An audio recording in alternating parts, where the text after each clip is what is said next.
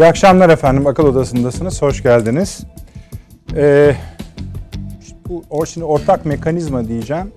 Kızacaksınız. Kızmayın. Çünkü hem ortak mekanizma hem de aynı zamanda artık stratejik mekanizma da deniyor. Türkiye ile Amerika Birleşik Devletleri arasında yeni bir hal var. Öyle söyleyelim. Bu hali tarif ederek başlayacağız. Ana konumuz bu değil ama önemsiyoruz şu sebepten dolayı. Hem Sayın Büyükelçi ve Cumhurbaşkanlığı Sözcüsü Sayın İbrahim Kalın Bey'in Amerika ziyareti sırasında bu bağlamda bir takım görüşmeler olduğunu anlıyoruz, hissediyoruz. Ayrıca dün yine bu e, kapsamda Sayın Dışişleri Bakanı Çavuşoğlu ile Sayın Blinken arasında, A B D Dışişleri Bakanı arasında ortak mekanizma üzerine bir görüşme daha oldu. Anlıyoruz ki Türk-Amerikan ilişkilerinde bir şey örülmeye çalışılıyor, bir şey, bir boyut geliştirilmeye çalışılıyor. Sorulduğu zaman evet genel ifadeler söylüyorlar. Ukrayna konuştuk diyorlar, Libya konuştuk, Akdeniz konuştuk, Irak konuştuk, Suriye konuştuk. En çok da tabii Rusya, Ukrayna, Doğu Avrupa ilişkileri konuştuk deniyor ama Türk-Amerikan ilişkilerinin boyutlandırılması en azından şu ifadenin de duyulduğunu söyleyebilirim. Anlaşamadığımız konular belli. Anlaşamamakta da devam edebiliriz. Ama diğer konular daha da önemli. Onlara da bakmak gerekiyor. Hani daha da önemli demiyorlar ama onlar da önemli. Onlara bakarak ilerleyebiliriz deniyor. Bu yüzden bu ortak mekanizma şimdi yeniden nasıl çıktı? Bir ümit var mıdır, yok mudur? Bunu bir ele almak istiyoruz. Esasen e, Akıl Odası'nda bu konuda ortak mekanizmaya ya da stratejik mekanizmaya nasıl bak- baktığımızı biliyorsunuz. E, çok ümit var değildik. Hala da değiliz herhalde. Biraz sonra görüşlerini alacağız konuklarımız. Yani bir gelişme olarak açılışta bunu konuşacağız. Efendim ikinci konuş- konumuz tabii daha geniş. Ana başlık. Bunu çok konuştuk. Konuşmaya devam edeceğiz. Çünkü Ocak ayı sıcak bir ay olacak. Ve sıkışık bir ay olacak. Ayın onu on üçünde üst üste hatta öne de çektiler. Şimdi planda yoktu. Bugün açıklandığına göre yedi Ocak'ta başlayan bir takvim var. Bu takvim yedi Ocak'ta NATO Dışişleri Bakanları toplantısıyla başlayacak. Sonra Avrupa Birliği, A B D, NATO-Rusya görüşmeleri halinde devam edecek. Esasında Doğu-Batı buluşması ya da Doğu-Rusya buluşması bu şekilde çerçevelenecek. Bu yüzden de hem Türkiye'yi ilgilendiren boyutu çok fazla hem de bütün bölgedeki gerilimin bir yere varması gerekiyor. Biliyorsunuz bunu konuşmuştuk. Rusya hala şu konuda ısrarlı. Şu sınırımızdaki adamları bir çekiverin. Bundan sonra da üzerimize gelmeyin. Bu şekilde özetleyebiliriz mealen. Bu konuda dayatmaya devam ediyor. Amerika'nın şu ana kadar bir şey dediği yok. Daha çok nazlanıyor havasında. Ama buradaki müttefiklerine verdiği, yaptığı konuşmalar hayır. Rusya'ya göre her, herkes hazırlıklı olsun. Mesela bugün öğleden sonra yine A B D Dışişleri Bakanı dokuz Doğu Avrupa ülkesiyle Rusya'ya karşı konuşmalar yaptığını öğrendik. Bunlar hala devam ediyor. Biz de son olarak Biden, son Biden, Biden Putin görüşmesini inceleyecektik. Gel gelelim bir sürpriz oldu. Şimdi bu da bir ara konuya dönüştü. Böylece ana konularımızdan bir tanesi. Beş tane ülke çıktı. Amerika Birleşik Devletleri, Fransa, İngiltere, Çin ve Rusya bir nükleer açıklama yaptılar efendim. Beşli nükleer açıklama. Bunları da kendi resmi sitelerinden en yüksek seviyedeki yani Rusya Kremlin'in sitesinden, Amerika Birleşik Devletleri Beyaz Saray'ın sitesinden, sair Çin de öyle. Hepsi bir araya gelerek bir nükleer açıklama yaptılar. dört beş paragraflık bir açıklama. Şimdi bu nasıl gelişti? Nereden çıktı? Nasıl oluşturuldu? Hepsi bir anda nasıl mutabık oldular? Bu garip bir şey. Bunların arasında zaten bir gerilim görüyorduk. Öbür taraftan bunlar tek tek açıklama yaptılar ama aslında konuşan Birleşmiş Milletler Genel Kurulu, Genel Kurulu. Yani e, hepsi birden dünyaya bir şey söylediler. Özellikle nükleer silah sahibi ya da nükleer silah sahibi olma arzusunda, esasında Türkiye'de dahil. Bunlara bir şey söylediler. Bir de bunu anlamaya çalışacağız. Bu nereden çıktığı. Devamında efendim İdlib konuşacağız. Rusya'nın bölgeyi bombalaması devam ediyor. Bu ana konularımızın altı olarak. E, iki bin yirmi ikiye devreden konularımız var. Bir de ilginç konularımız da var efendim bu akşam. Mesela e, Amerika'da bir M I T'nin profesörü çıktı, dedi ki, tarih verdi, tahmin ediyorum dedi. iki bin otuza kadar dedi Amerika Birleşik Devletleri çökecektir dedi. Bu konuda çok yazı var. Bu meselede biraz sıkıntılıyız şu açıdan. E, bu konu çok iyiliş edilmiş bir konu efendim Türk e, medyası tarafından. Amerika parçalanıyor, çöküyor falan. Olmadığı zamanlarda da çok konuşulduğu için. Şimdi gerçekten ciddi çıktılar, veriler olduğunda, bu bakın böyle gelişmeler var dendiğinde o konuşanlara ait bir konuşma. Yani biraz yalancı çoban muamelesi yapılıyor ama buradaki veriler önemli. Uzatmayayım. Başka konular da var. İşte İsrail-Filistin görüşmeleri var. Türkiye işte Sayın Cumhurbaşkanı Şubat ayında Suudi Arabistan'a gidecek. Bu çok önemli bir gelişme çünkü arkasından başka ülkeleri, mesela Mısır'ı da aynı yere sürükleyeceği tahmin ediliyor. Buna da bir sayfa açmak durumundayız. Yerimiz yettiği kadar. Sayın Aymar Özgürl, hoş geldiniz. İyi akşamlar. Hoş bulduk. İyi akşamlar. Ee, rahat dinlenebildiniz mi on gün programımız? Evet. Peki. Sevindik. Profesör Doktor Seyvan Seyfi hocam, hoş geldiniz. Hoş İstanbul Ticaret Üniversitesi öğretim üyesi ve Sayın Doçent Doktor Fahri Erenler, emekli Tuğgeneral, İstinye Üniversitesi öğretim üyesi. Paşam, hoş geldiniz. Teşekkür ederim. Şeref verdiniz. Evet. Mutlu, ortak mekanizmayı seviyor musunuz Avni Bey?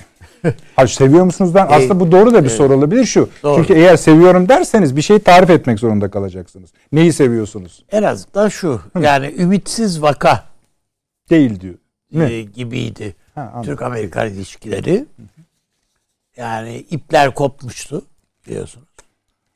E, veyahut da Amerika o izlenimi hı hı. verdi bütün e, şey boyunca. E, ama sonradan meydana gelen gelişmelerle geldiğimiz bu nokta... Hangi nokta abi? İşte bu ortak mekanizma. Bir, bir hareketlenme. Sadece bir hareketlenme olduğunu düşünmüyorum açıkçası. O zaman bir, tarif edeceksiniz. Bir yol haritası da herhalde bu e, Sayın İbrahim Kalın'ın e, ucu açık mülakatı diyeyim ona. Yani görüşmeleri.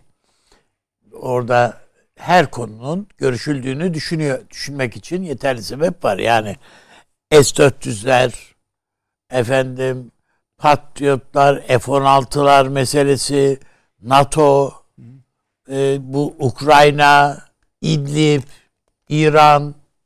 Yani bütün bunların ve keza işte Türkiye'nin Orta Doğu'ya ilişkin değerlendirmeleri, bütün bunların ben e, biraz da açık yüreklikle masaya yatırıldığını düşünüyorum. Bir sohbet ortamı içerisinde. Sohbet derken yani bir mülakat res, tabiatıyla e, resmi bir şeyi var bunun.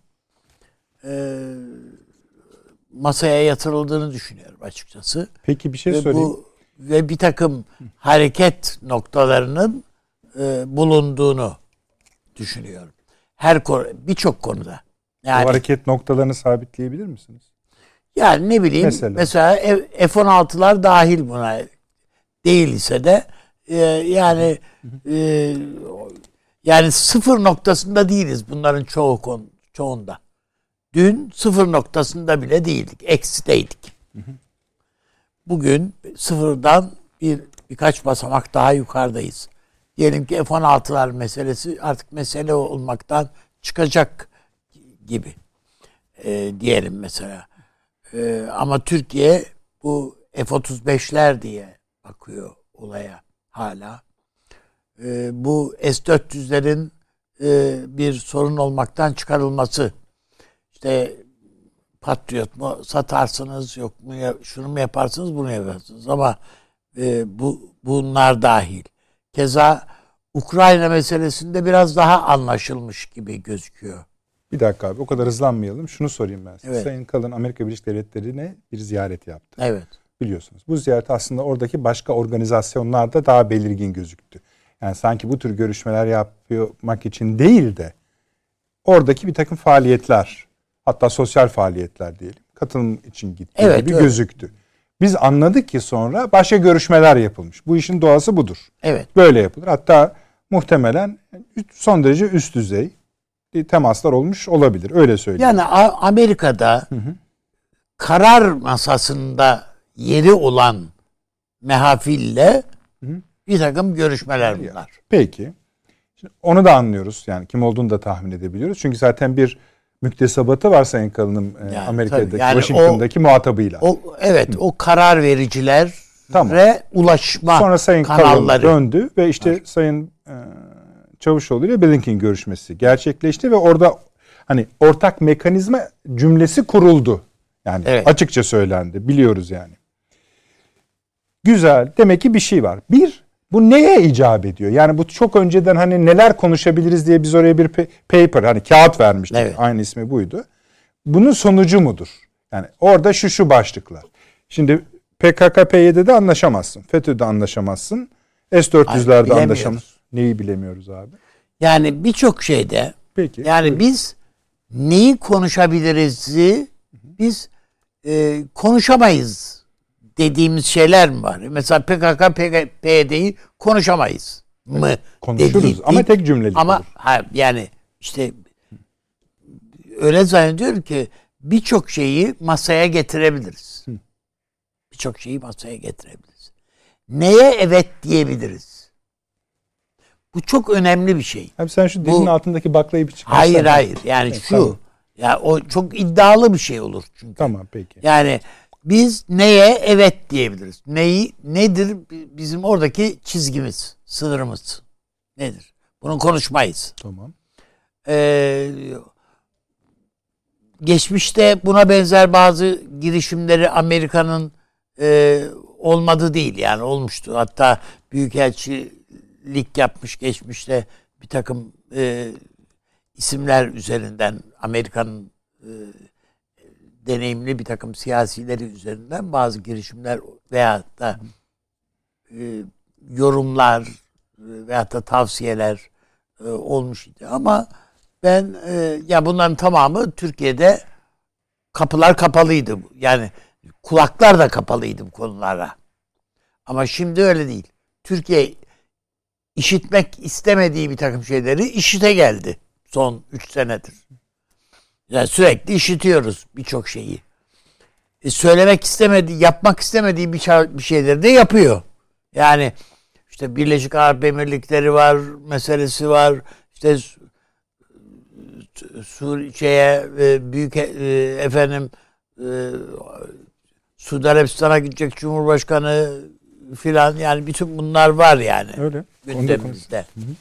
Eee dünün laflarıyla bunları yan yana koyarsak acaba ne oluyor sorusununa cevap bulmakta zorlanırız. Yani veyahut da o kalıplarla cevap bulamayız. Yani eski iki bin yirminin Türkiye'sinin cümleleriyle bugünün siyasetine cevap bulamayız. Bulmakta zorlanırız. Hani bu dünün güneşiyle bugünün çamaşırını kurutmaya da kalkmak olur. Yani ve ama bunun tamamen yenileneceğini birçok alanda ya yani Mısır'la da ilgili öyle. Yani bizim için mesela Mısır ümitsiz vaka gibi işte bunlar. Yani son derece isteksiz filan bir Kahire'ye karşı e, sanki zorluyormuşuz gibiydi ama şimdi anlaşılıyor ki e, Kahire'yi zorlayan sadece biz değiliz yani. Ankara konusunda. Güzel. Başkaca şeylerde, odaklar da Kahire'yi Ankara konusunda zorluyor diye öyle düşünülebilir. Ve bütün bu mekanizma Washington üzerinden kimi zaman işliyor.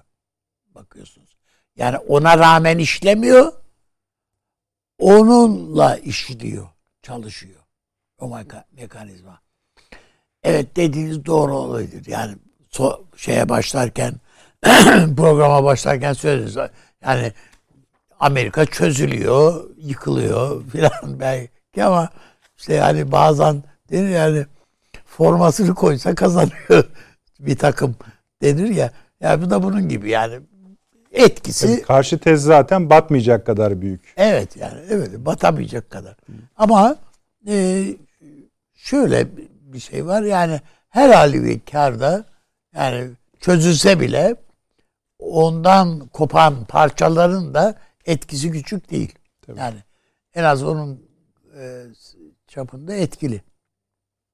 Ama bu e, Türkiye'nin kendisini yeniden inşa, yani ye, her yeni durumlara göre Türkiye'nin e, kendini adapte etme veya uyumlu hale, uyumlama e, noktasında neler yapabileceğini e, değerlendirme e, ne bakmamız lazım.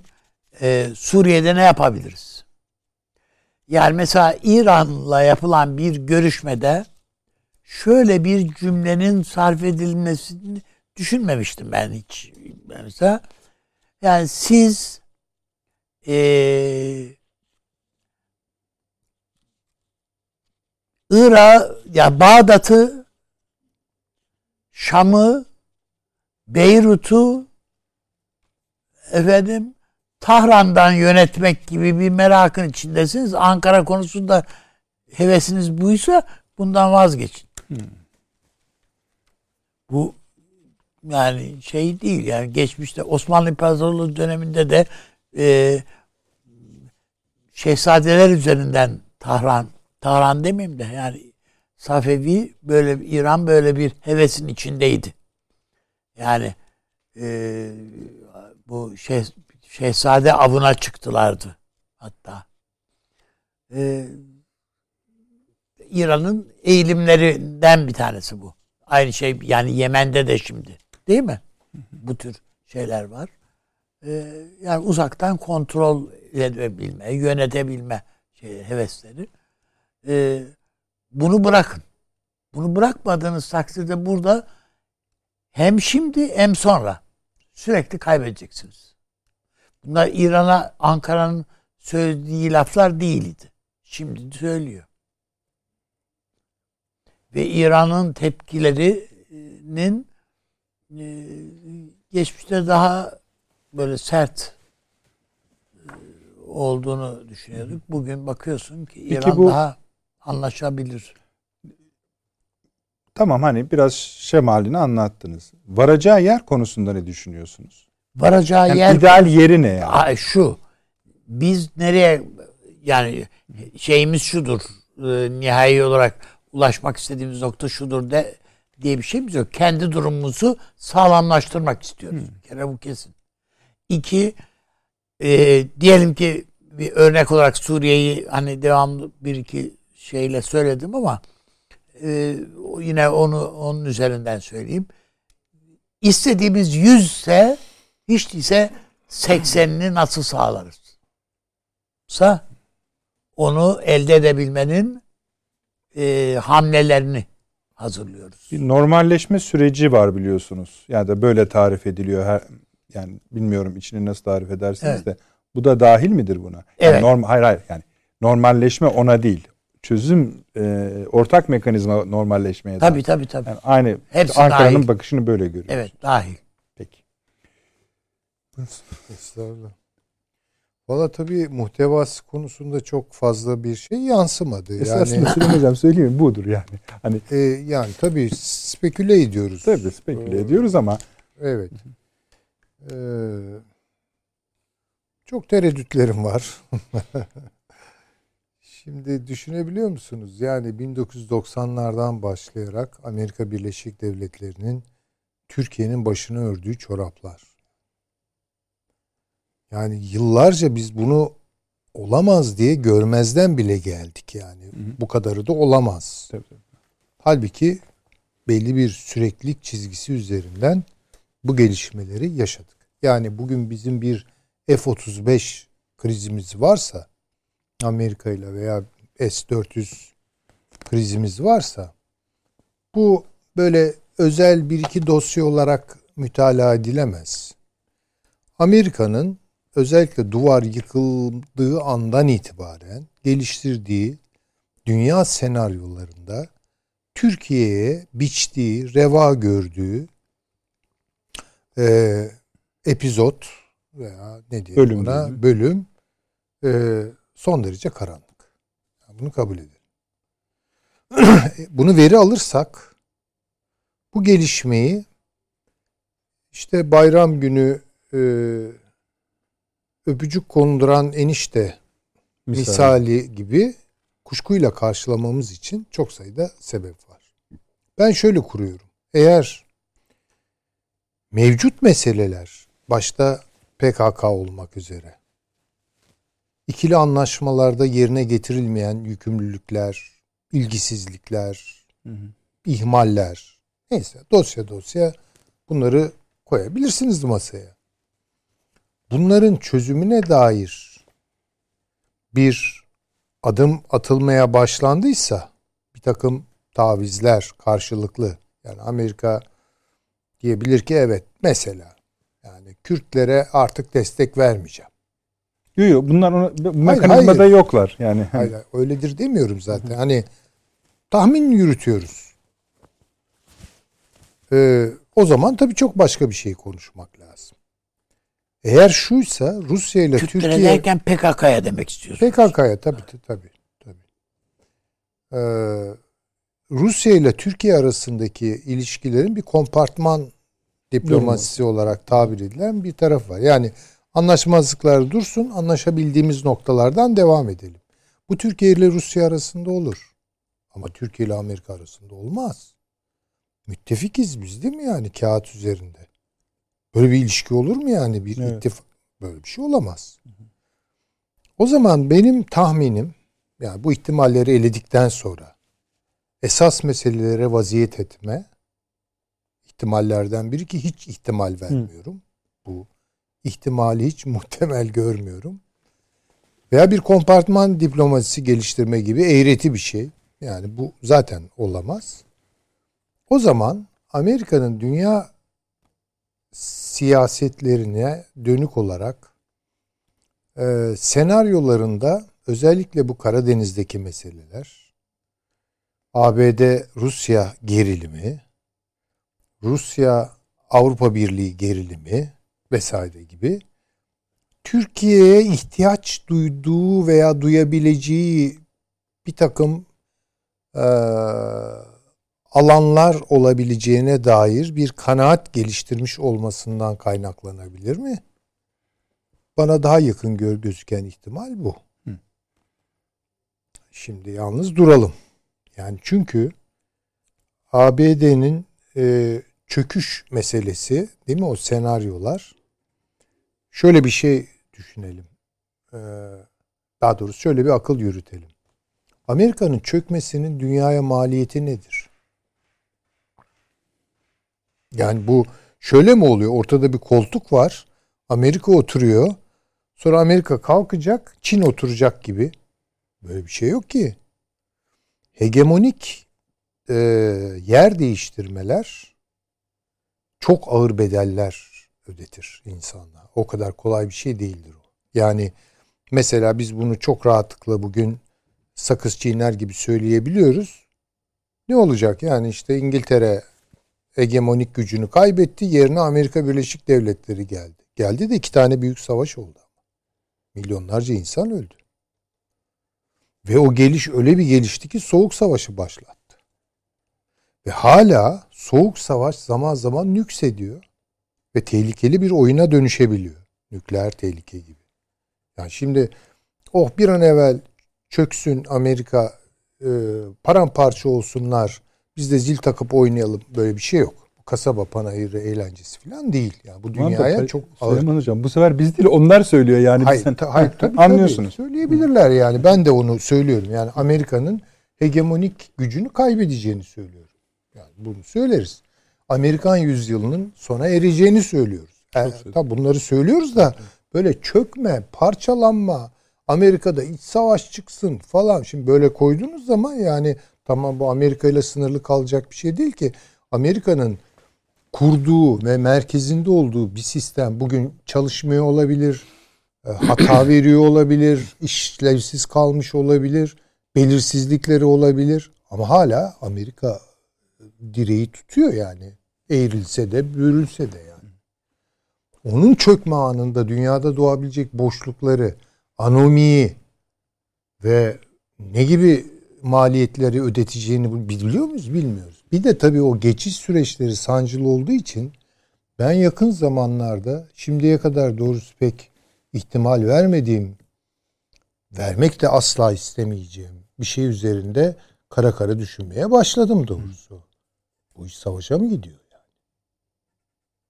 Çünkü şöyle bir centilmenlik mi bekliyoruz? Amerika kendi içinde işte ekonomisi çözülüyor, teknolojisi elinden kayıyor, sermaye kaçıyor falan. Amerika böyle birden çöküşe geçecek. Ondan sonra valla biz çöktük, buyurun kim yeni sahibi ise dünyanın gelsin. Böyle bir centilmence bir geçiş mi olacak? Hayır, bu olmayacak. Son noktada Amerika'nın yapacağı bir şeyler olabilir. Bir şeyler dediniz, savaşmadan bırakmaz bunu. Valla işte onu, o ihtimali valla ilk defa. İşte batsın yani, bu dünya diyor ha, ya. Batırır savaşmadan yani. Savaşmadan olmaz yani. Sa- işte savaşmadan olmayacaksa o zaman Türkiye'ye gösterdi bu jest.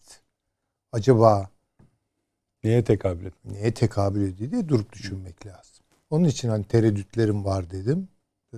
Bunları söylemek zorundayım.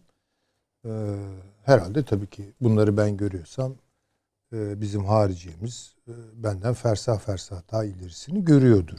Ve Türkiye yeniden böyle bir kumarın içine sırf işte dolar bulacağız, ilişkilerimizi düzelteceğiz, stabil olacağız falan. Çünkü Amerika'nın Türkiye'ye ihtiyacı sorunlu bir ihtiyaçtır. Bu daima askeri şeyde sınırlıdır. Bakın şöyle bir haber gelirse ben hiç sevinmem. Hı.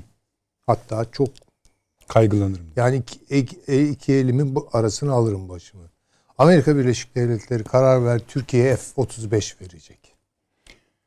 F on altı verir. Yani F on altı tabii bizim işimizi görür belli açılardan, bölgesel olarak önemlidir ama tabii mesele artık, paşam bunları geçen gün bana hususen anlattı. Hiç bilmediğim bir konu tabii ki. O dikine kalkan uçakların hı hı. dönemini yaşıyoruz. Yani bu çok başka. Ya da hipersonik füzeler vesaire. Çok başka bir yere evriliyor o şey. Şimdi Amerika orada da kaybediyor. Benim endişem o. Yani Amerika'nın elinde battal, etkili tabii. Mesela ağır bombardıman sistemleri falan. Ama hız problemi var Amerika'nın.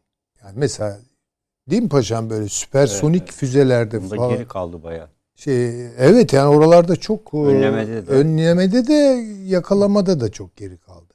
Şimdi dolayısıyla yani öyle bir hale gelebilir ki bu işler.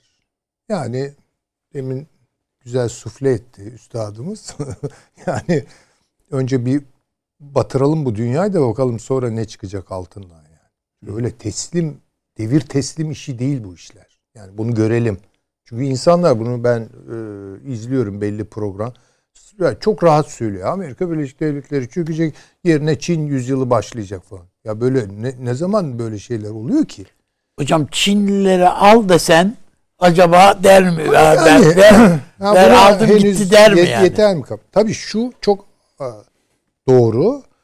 Ee, daha bin dokuz yüz yetmişlerden itibaren biz zaten bu metinleri okuyorduk ve öğrenciye de aktarıyorduk. Yani Amerikan yüzyılı sona eriyor. yetmişlerde bunun şeyleri var, sinyalleri var. Ve bu konuda yazılmış bir literatür var. Ve gelişmeler o literatürü doğruluyor zaten. Ama bu böyle dediğim gibi bir devir teslim, hani olur ya firmalarda, kurumlarda devir teslim şeyiyle, centilmenliğiyle gitmez bu. Bu vallahi bu beni artık çok ciddi ciddi düşündürüyor bu ihtimal. İnşallah yanılırım tabii ki. Ee, savaşı e, önümüzdeki yıllarda gittikçe ihtimaliyeti artan bir şey olarak görüyorum. Çünkü bu e, tabii ben insicamınızı hep boz, hiç bozmak istemiyorum ama siz ustalıkla öyle başlıklar belirliyorsunuz ki zaten e, birbirini çekiyor. Hı. Ee, Ukrayna meselesi lalettayin bir mesele değil. Orada geri adımı atacak olan zaten yenilmiştir. Çok trajik bir noktaya çektiler. Ama iki taraf da şimdi hani geç atmıyorlar. Konuşacağız ileride ama atmıyorlar zaten, atamazlar da. Yani şimdi mesela Putin işte bu noktaya getirdiler. Hayır, o çok garip bir şey. İşte garip bir Hı. şey. Bu savaş kokusu getiriyor. Diplomaside Hı. böyle yani. Bir şey olmaz yani. Diplomaside bir adım atarsınız. Ama yedeklediğiniz bir şey vardır. Yani koskoca süper güçler, yani ben de kendi insicamı bozmayayım da evet. Koskoca süper güçler size bir başka süper güce beş tane atıyorum madde verecek. Bu maddelerden hangilerinden fedakarlık edeceğini düşünmeden, hesaplamadan karşı taraf bunu acaba ne kadar kabul edere bakmadan mı verir? İnanılmaz. Ama. Geri adım atamayacak evet. yere geliyorlar. Yani meseleleri yokuşa sürmek diye harika bir Türkçe tabir var. Meseleler artık yokuşa sürülüyor. Yani düz bir yolda meselelerimizi halledelim. Yani gerilimler olabilir. Diplomatlar devreye girerler. Değil mi? Görüşülür, edilir. Burada bakıyorsunuz o yol tıkanmış. Çünkü Rusya diyor ki çek buradan ayağını. Bunun reel politikte bir karşılığı vardır. Amerika'da diyor ki sana mı hesap soracağım? Yani sana mı soracağım ben ne yapacağımı? Ukrayna'yı alma NATO'ya diyor. Sana mı soracağım diyor. Çünkü bu artık yani bu diplomasi kaldıracak hı, bir... Bak, konuşmaları da hakikaten dediğiniz gibi. Hah. İşte o zaman endişe ediyorum. Yani çünkü diplomasi daralıp inatlaşmalar, resleşmeler, ödünsüzlükler, teklif o, o zaman... Yanarız diyorsunuz. E, işte o ara Türkiye ile geliştirilecek işte ortak mekanizma, mekanizma ve ortak strateji ne yani olabilir? Şöyle o da hak, yani çok haklısınız. Ortak mekanizma tam da bu zamanda daha önceki Türk-Amerikan ilişkilerinin karakterine ait bir şekilde silahlı kuvvetler üzerinden yürüyecekse işte bu sizin dediğiniz alana girmek demek e, gibi olacak. Yani ama belki de şöyle olmaz mı? Mesela? Yani mesela Ukrayna bir meseledir. Suriye bir meseledir. Rusya-Türkiye ilişkilerine örnek verdiniz.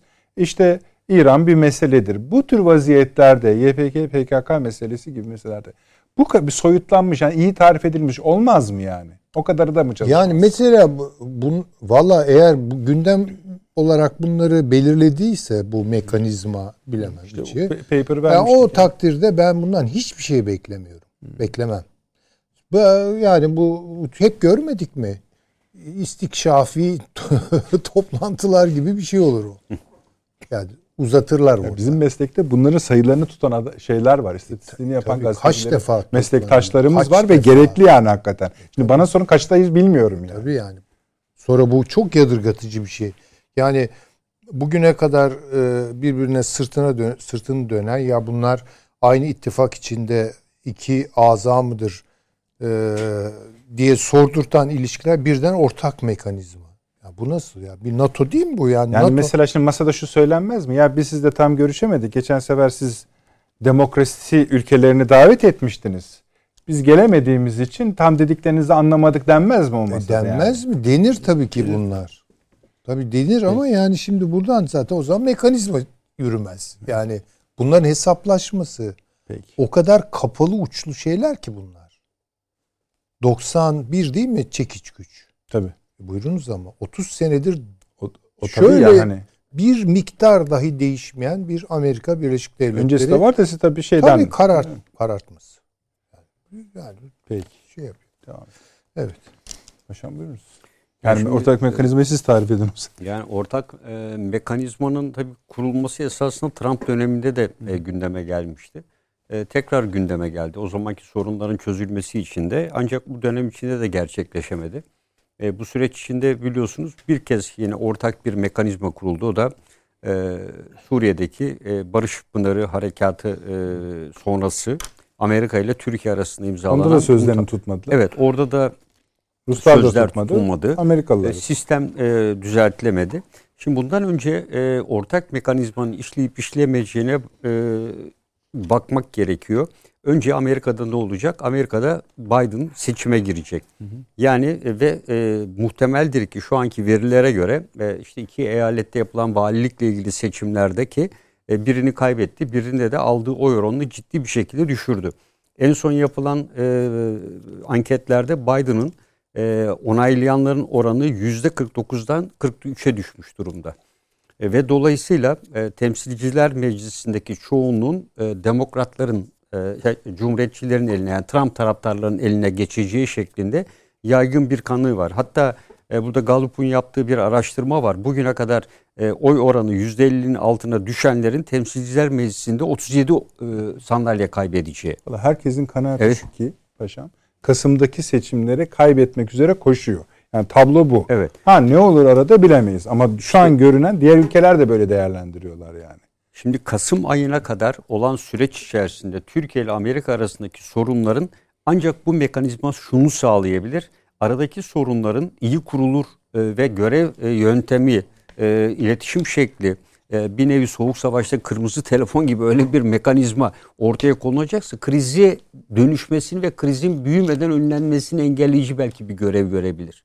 Aksi takdirde bu sorunların çözülmesinde devletin Dışişleri Bakanlığı var, Savunma Bakanlığı var. Bütün bu mekanizmaların zaten e, hepsi devrede. Sonuçta bu e, aynen e, ben de onu demiştim. Yani hocam e, istikşafi, ben de buraya istikşafi görüşme. Yani bu yetmiş seksen doksanı falan bulur. Yani bu sorun çözülmez. E, bu mekanizma ile neyi çözeceğiz biz? E, Milli Savunma Bakanlığı zaten blok altmış yetmişler yani modernizasyon, hı-hı, satın alma konusunda ayrı bir ekiple bu işleri yürütüyor. Evet, yani demek ki F otuz beş konusu bunlardan ayrı gidecek. Gitme, gitmedi. Şimdi Sayın Savunma Bakanı bir bu yıl başında e, bir Balkan ziyareti yaptı biliyorsunuz. Orada kendisiyle birlikte e, ziyarete katılan gazetecilerin intiba bu F otuz beş meselesinin bittiği yönünde. Yani, yani e, oradaki konuşmalardan kendi yorumları bu F otuz beş meselesi kap boş verin. Yani F otuz... ne kadar öyle mi bilmeyiz. F on altılara bakalım. İşte onun için zaten yani burada bizim ağırlığımız şu anda F on altıları kurtarabilmek. Yani F on altı en azından bir kısmını modernize etmek. Blok işte en sonda bir kırka yakında satın almak şeklinde. Yani bir virgül dört milyarı kurt- bu şekilde.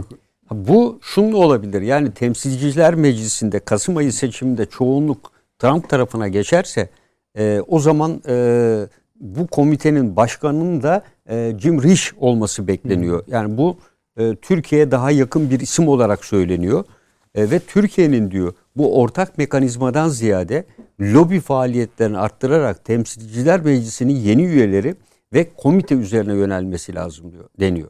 Yani e, Türkiye şu anda Kasım ayına kadar bu ortak mekanizma oluşturuldu, faaliyete geçti, esasları belirlendi. Mart, Nisan, Mayıs. Kalıyor ondan sonra zaten dört beş aylık bir süre.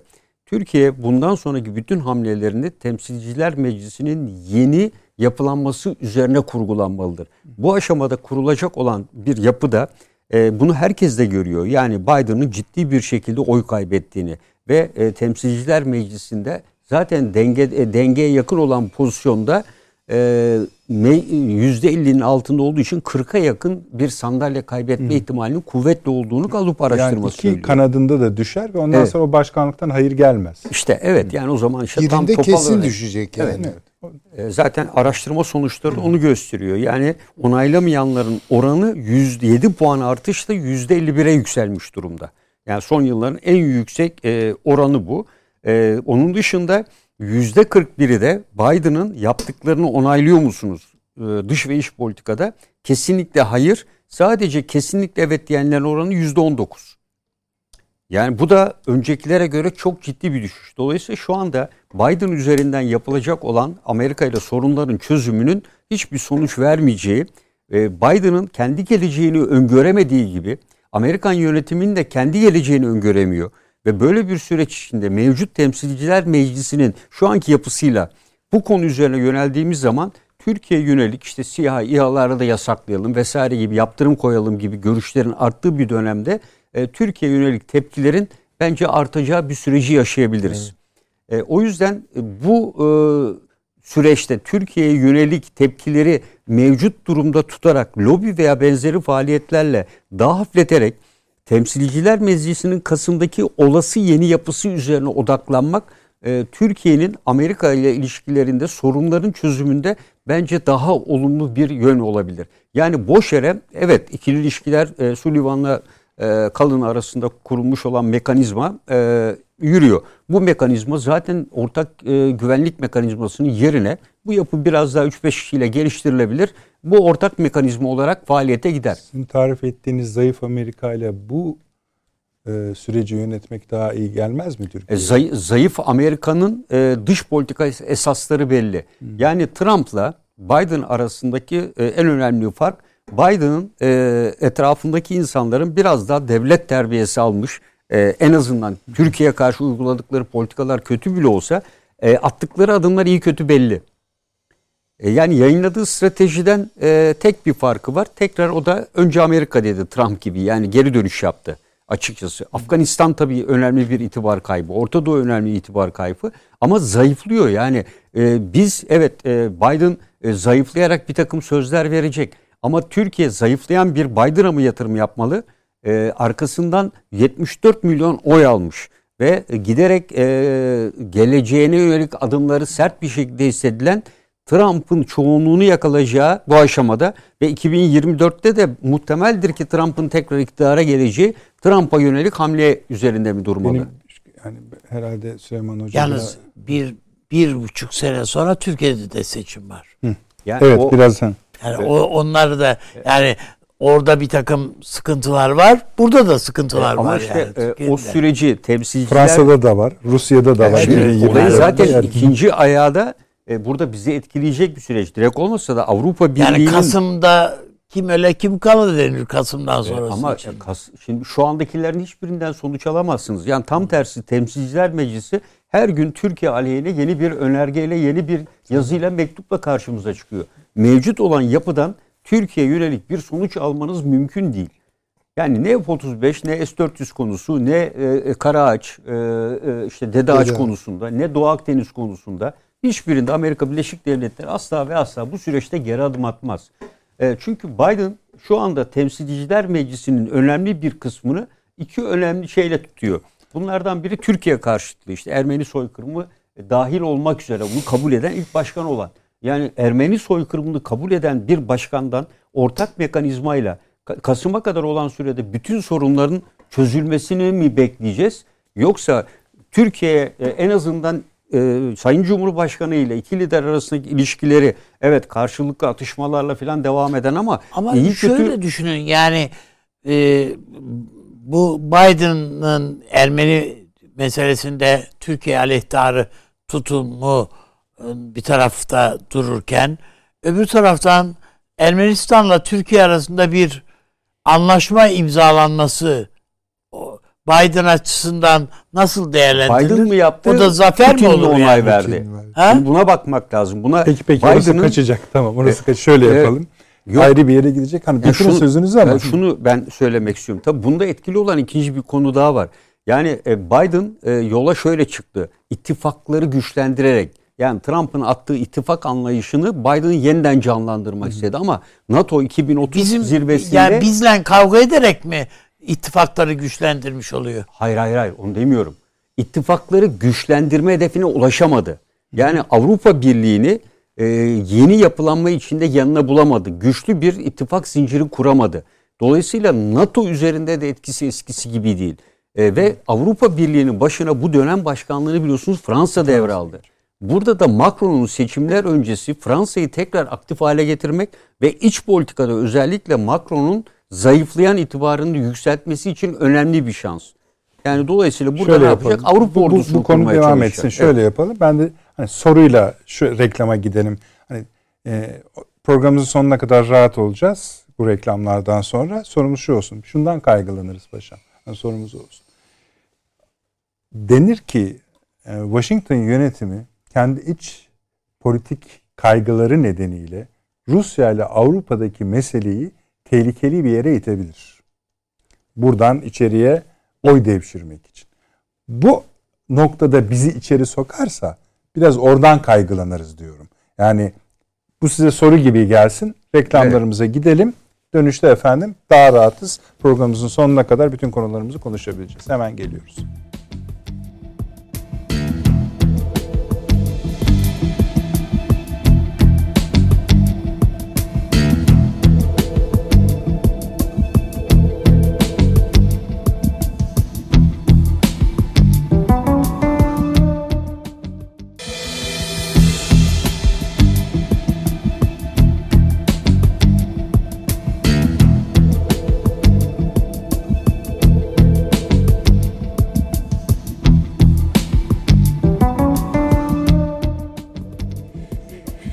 Devam ediyoruz efendim akıl odasında. Biz arada devam ettik ama onu da geri alarak paşam buyurunuz bu konuyu da hani tamamlayalım. Siz söyleyin.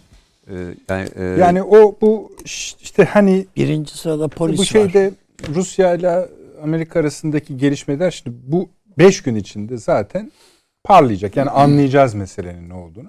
Fakat Amerika'nın Rusya'nın talepleri karşısında şu anki havayı söylüyorum. Hani nazlanma da değil. O kadar da bir şey verdiği gözükmüyor. Yani hani masaya otururuz, görüşürüz, müzakere bilmiyoruz. Olabilir de olmayabilirdi. Ama geri adım atmadığı konusundaki intiba şu anda daha güçlü ve bastırıyor. Buradan da anladığımız Biden'ın içeriye bunun bir puan olarak Amerikan halkına satılması fikri. Başka da bir şey yok elinde doğrusu. Yani onu da söyleyeyim. İşte bu noktada herkesin kazan kazan olabileceği bir ortak mekanizma. Avni Bey de bizim seçenlerimize atıf yaptı. Biraz da orada sakin yürümek gerekir diye düşünmüş olabilir Ankara. Nihayetinde Ukrayna konusu da var. Belki buradan yürümez mi ortak mekanizma? Bugün en son Avrupa Birliği ülkelerinin kullandığı doğalgazın fiyatları açıklandı. Hı hı. Avrupa Birliği cayır cayır yanıyor şu anda. Evet, daha doğrusu Türkiye'de donuyor. donuyor. Evet, donuyor. Yani paradan dolayı yanıyorlar. Hı hı. Ve müthiş bir şekilde tepkiler var hükümetlere yönelik ve hı hı. giderek artıyor. Dolayısıyla e, göbekten Rusya'ya bağımlı olan, bu saatte gidip e, Amerika Birleşik Devletleri L N G getirip oraya tesis kuracak Avrupa Birliği ihtiyacı... yüzde doksan değil mi paşam? Evet, bağımlı. Bağımlılığı yüzde doksan. Dolayısıyla her açıdan Avrupa e, Rusya'ya bağlı bir Avrupa Birliği ülkeleri varken, Avrupa Birliği ülkelerinin NATO şemsiyesi altında NATO hazırlık planıyla Rusya'ya karşı cephelendirmesi asla ve asla, hele hele kış mevsim boyunca mümkün olmayacaktır. Eğer bu dönem belki bahar olsaydı bir şekilde e, kabul görebilirdi. Hadi diyelim, o da zor ihtimal ama e, çünkü sanayide kullanıyor vesaire yerde, bunu sadece ısınma maksatlı düşünmeyelim. E, artık neredeyse sanayinin de e, birçok alanda bunlar e, kullanılıyor. E, bu açıdan baktığımızda Avrupa Birliği'ni, hele hele şu anda NATO'nun beyin ölümünü gerçekleşti diren Macron'un dönem başkanlığı üstlendiği, Scholz'un Almanya'sının henüz daha politikalarını netleştirmeyip belirlemediği üç farklı partinin seçim beyannameleri... Haftalar içinde Putin'le buluşacakmış açıklaması yani. Şey, Scholz, Almanya şansölyesi. Tabii tabii. Yani şansölyesi buluşacak. e, bunda işte doğalgaz görüşmesi, oraya kadar gelen henüz de Almanya'ya ulaşmayan Kuzey Akımı iki vesaire gibi konular var. Dolayısıyla Rusya, e, Amerika Birleşik Devletleri, Biden, e, Amerika'dan e, buraya doğru e, bir takım söylemlerde bulunarak Avrupa ülkelerini asla ve asla Rusya'ya karşı bir harekata, hatta hatta sınırlara kuvvet yığmaya dahil zorlayamaz. En fazla ne olabilir? Harbi hazırlık seviyesi yüksek olan, işte Türkiye'nin bir tugayı var. üç dört tugay belki belli noktalarda eğitim tatbikatlar yapabilir. Füzelerini falan belli yerlere monte edebilirler. Ee, Avrupa ülkelerinin böyle bir şeye, hele hele şu anki ekonomik krizde, bu yılda bahsetmiştik, tedarik zincirindeki sıkıntılar gidecek. Olası bir harekatın sonuçları Avrupa için Peki. bin dokuz yüz yirmi dokuz ekonomik bunalımdan daha ağır sonuçlara yol açar. Ee, ve e, bunu Amerika, artık Avrupa bunu kaldıramaz. Biz Amerika derken Avrupa'nın bölündüğünü görürüz. Almanya'nın, Fransa'nın, e, işte e, birçok Sardinya adası dahil olmak üzere, biliyorsunuz Barcelona taraftarlarının olduğu ayrı bir e, bölüm gibi e, Avrupa'nın, Belçika'nın e, bölündüğünü görürüz. E, bu yüzden e, Avrupa böyle bir savaşı, e, üçüncü bir büyük bir savaşı veya bu tür bir e, şeyi asla kaldıramaz. Bu Avrupa'nın, yani Batı'nın maşallah sonu olur. Avrupa bunu tartıyor. O yüzden Macron e, hele hele böyle bir şeye, Avrupa kendi özerk savunma sistemini hep kurma hayali var ya, ya kurması mümkün mü? Hayır. Yani kurması elbette mümkün değil ama Macron şu anda bunu deneyecektir. E, ve e, NATO'dan yavaş yavaş bence kopuşun, NATO'da kalacak ama NATO'dan ayrı bir mekanizma, biliyorsunuz NATO'da da zaten karar alındı. Avrupa Birliği şey dönemi, evet, tabii. E, A B başkanlığı dönemi, kurucu üye olarak kalıcı bir şey yapmak istiyor. Bunu tabii. da seçimlere yıkmak istiyor. Tabii, yani seçimlerden tabii. de onu çıkarmak tabii. istiyor. Tabii. E, şimdi Biden'ın ikisinin önünde de seçim var. Biden'ın önünde var olan Temsilciler Meclisi ile, o da topal ördek pozisyonuna düşme. Macron'un da önündeki son şans. Diğer belediye başkanlıklarını kaybetti. Burada da kamuoyuna düşen itibarını, oy oranını yükseltmesi için mutlaka bir şey yapacak. Ee, Afrika'da yaptıkları ona bir şey getirmiyor. Dolayısıyla Avrupa Birliği'nde Merkel sonrası Scholz'u şimdi kimse bir lider gibi görmüyor ama Merkel deyince bir fark vardı. Ve bu e önemli vallahi. bir fırsat. Süleyman Hoca katılmıyor bize ama. Efendim? Hangisinin? Yani Merkel evet lider pozisyonu vardı. Evet. Hani yani ismi var. Yani ben lider çok. pozisyonu olarak değil de en azından on altı yıllık. Ama Scholz da bir şey yapmak ihtiyacında. Ama iki tane arkasında farklı ideolojide partiyle Tabii. birlikte hareket ediyor. Şimdi evet. diğer tarafta demokratlar, Hristiyan partiler vardı, birlik vardı. O birlik ortak noktaları vardı ve on altı yıldır devam eden bir birlik vardı. Politikaları belliydi. Şimdi daha bir tarafta aşırı olan parti var. Bir tarafta yeşiller var. Bir tarafta da Scholz'un e, kendi iç yapısı içerisinde... Karar sosyal... almaktan söz etmiyorum. Konuşmaktan söz ediyorum. Ya, konuşmak ayrı. Burada Avrupa Birliği'nden, yani Merkel'in ortaya koyduğu... Yani o Macron'un cakasını bozabilir anlamında söylüyorum. Bence kısa dönem içinde bozması çok güç. Çünkü Almanya'nın da e, geçen programda da söyledik. Büyüme hedeflerini aşağıya çekti Almanya'da. Almanya'nın nükleer santraller altyapı... konusunda bir tabii, anlaşamıyorlar tabii, galiba. Geçen hafta söyledik. Almanya biliyorsun bir sürü tır şoförü ihtiyacından hasta ya, bakımına... İngilizler de öyle. Kadar. Hepsinin bu tür insanlara ihtiyacı var. Yaşlanan bir Avrupa, hep bunu söylemiştik. Peki. Ee, bunu e, ben yapmasının çok zor olduğunu düşünüyorum. Evet, yani. Akşam verisizle ilgili de bir konuya geleceğiz. Tamam, bunu izleyeceğiz. Yani ne çıkacağını, ama bir hareketlilik olduğunu paylaşmış olduk. Yani bir değişiklik var bu ortak mekanizma ya da yeni ismiyle söyleyeyim stratejik mekanizma neyse o. Onda bir hareketlilik var. Şimdi gelelim asıl konuya geçmeden asıl konuyu belki de daha küçük modele indirecek olan bu beş büyük ülkenin, A B D, İngiltere, Fransa, Çin ve Rusya'nın hiç kimseye bir şey söylemeden kendi sitelerinden, bakın kardeşim bu nükleer silahlar meselesinde bizim ortak bir açıklamamız var dünyaya deyip aynı şeyi koymalarına. Ee, bakarız metne, tam ne demek istiyorlar. İlk intibar garanti şudur. Veriyorlar dünyaya. Ya, ne için? Yani siz nükleer savaş sizde. Olmayacak kardeşim. Tamam, biz bunun kefiliyiz. Çok güzel bir emanet e, olmuş. Yani bu. Bu kadar mı?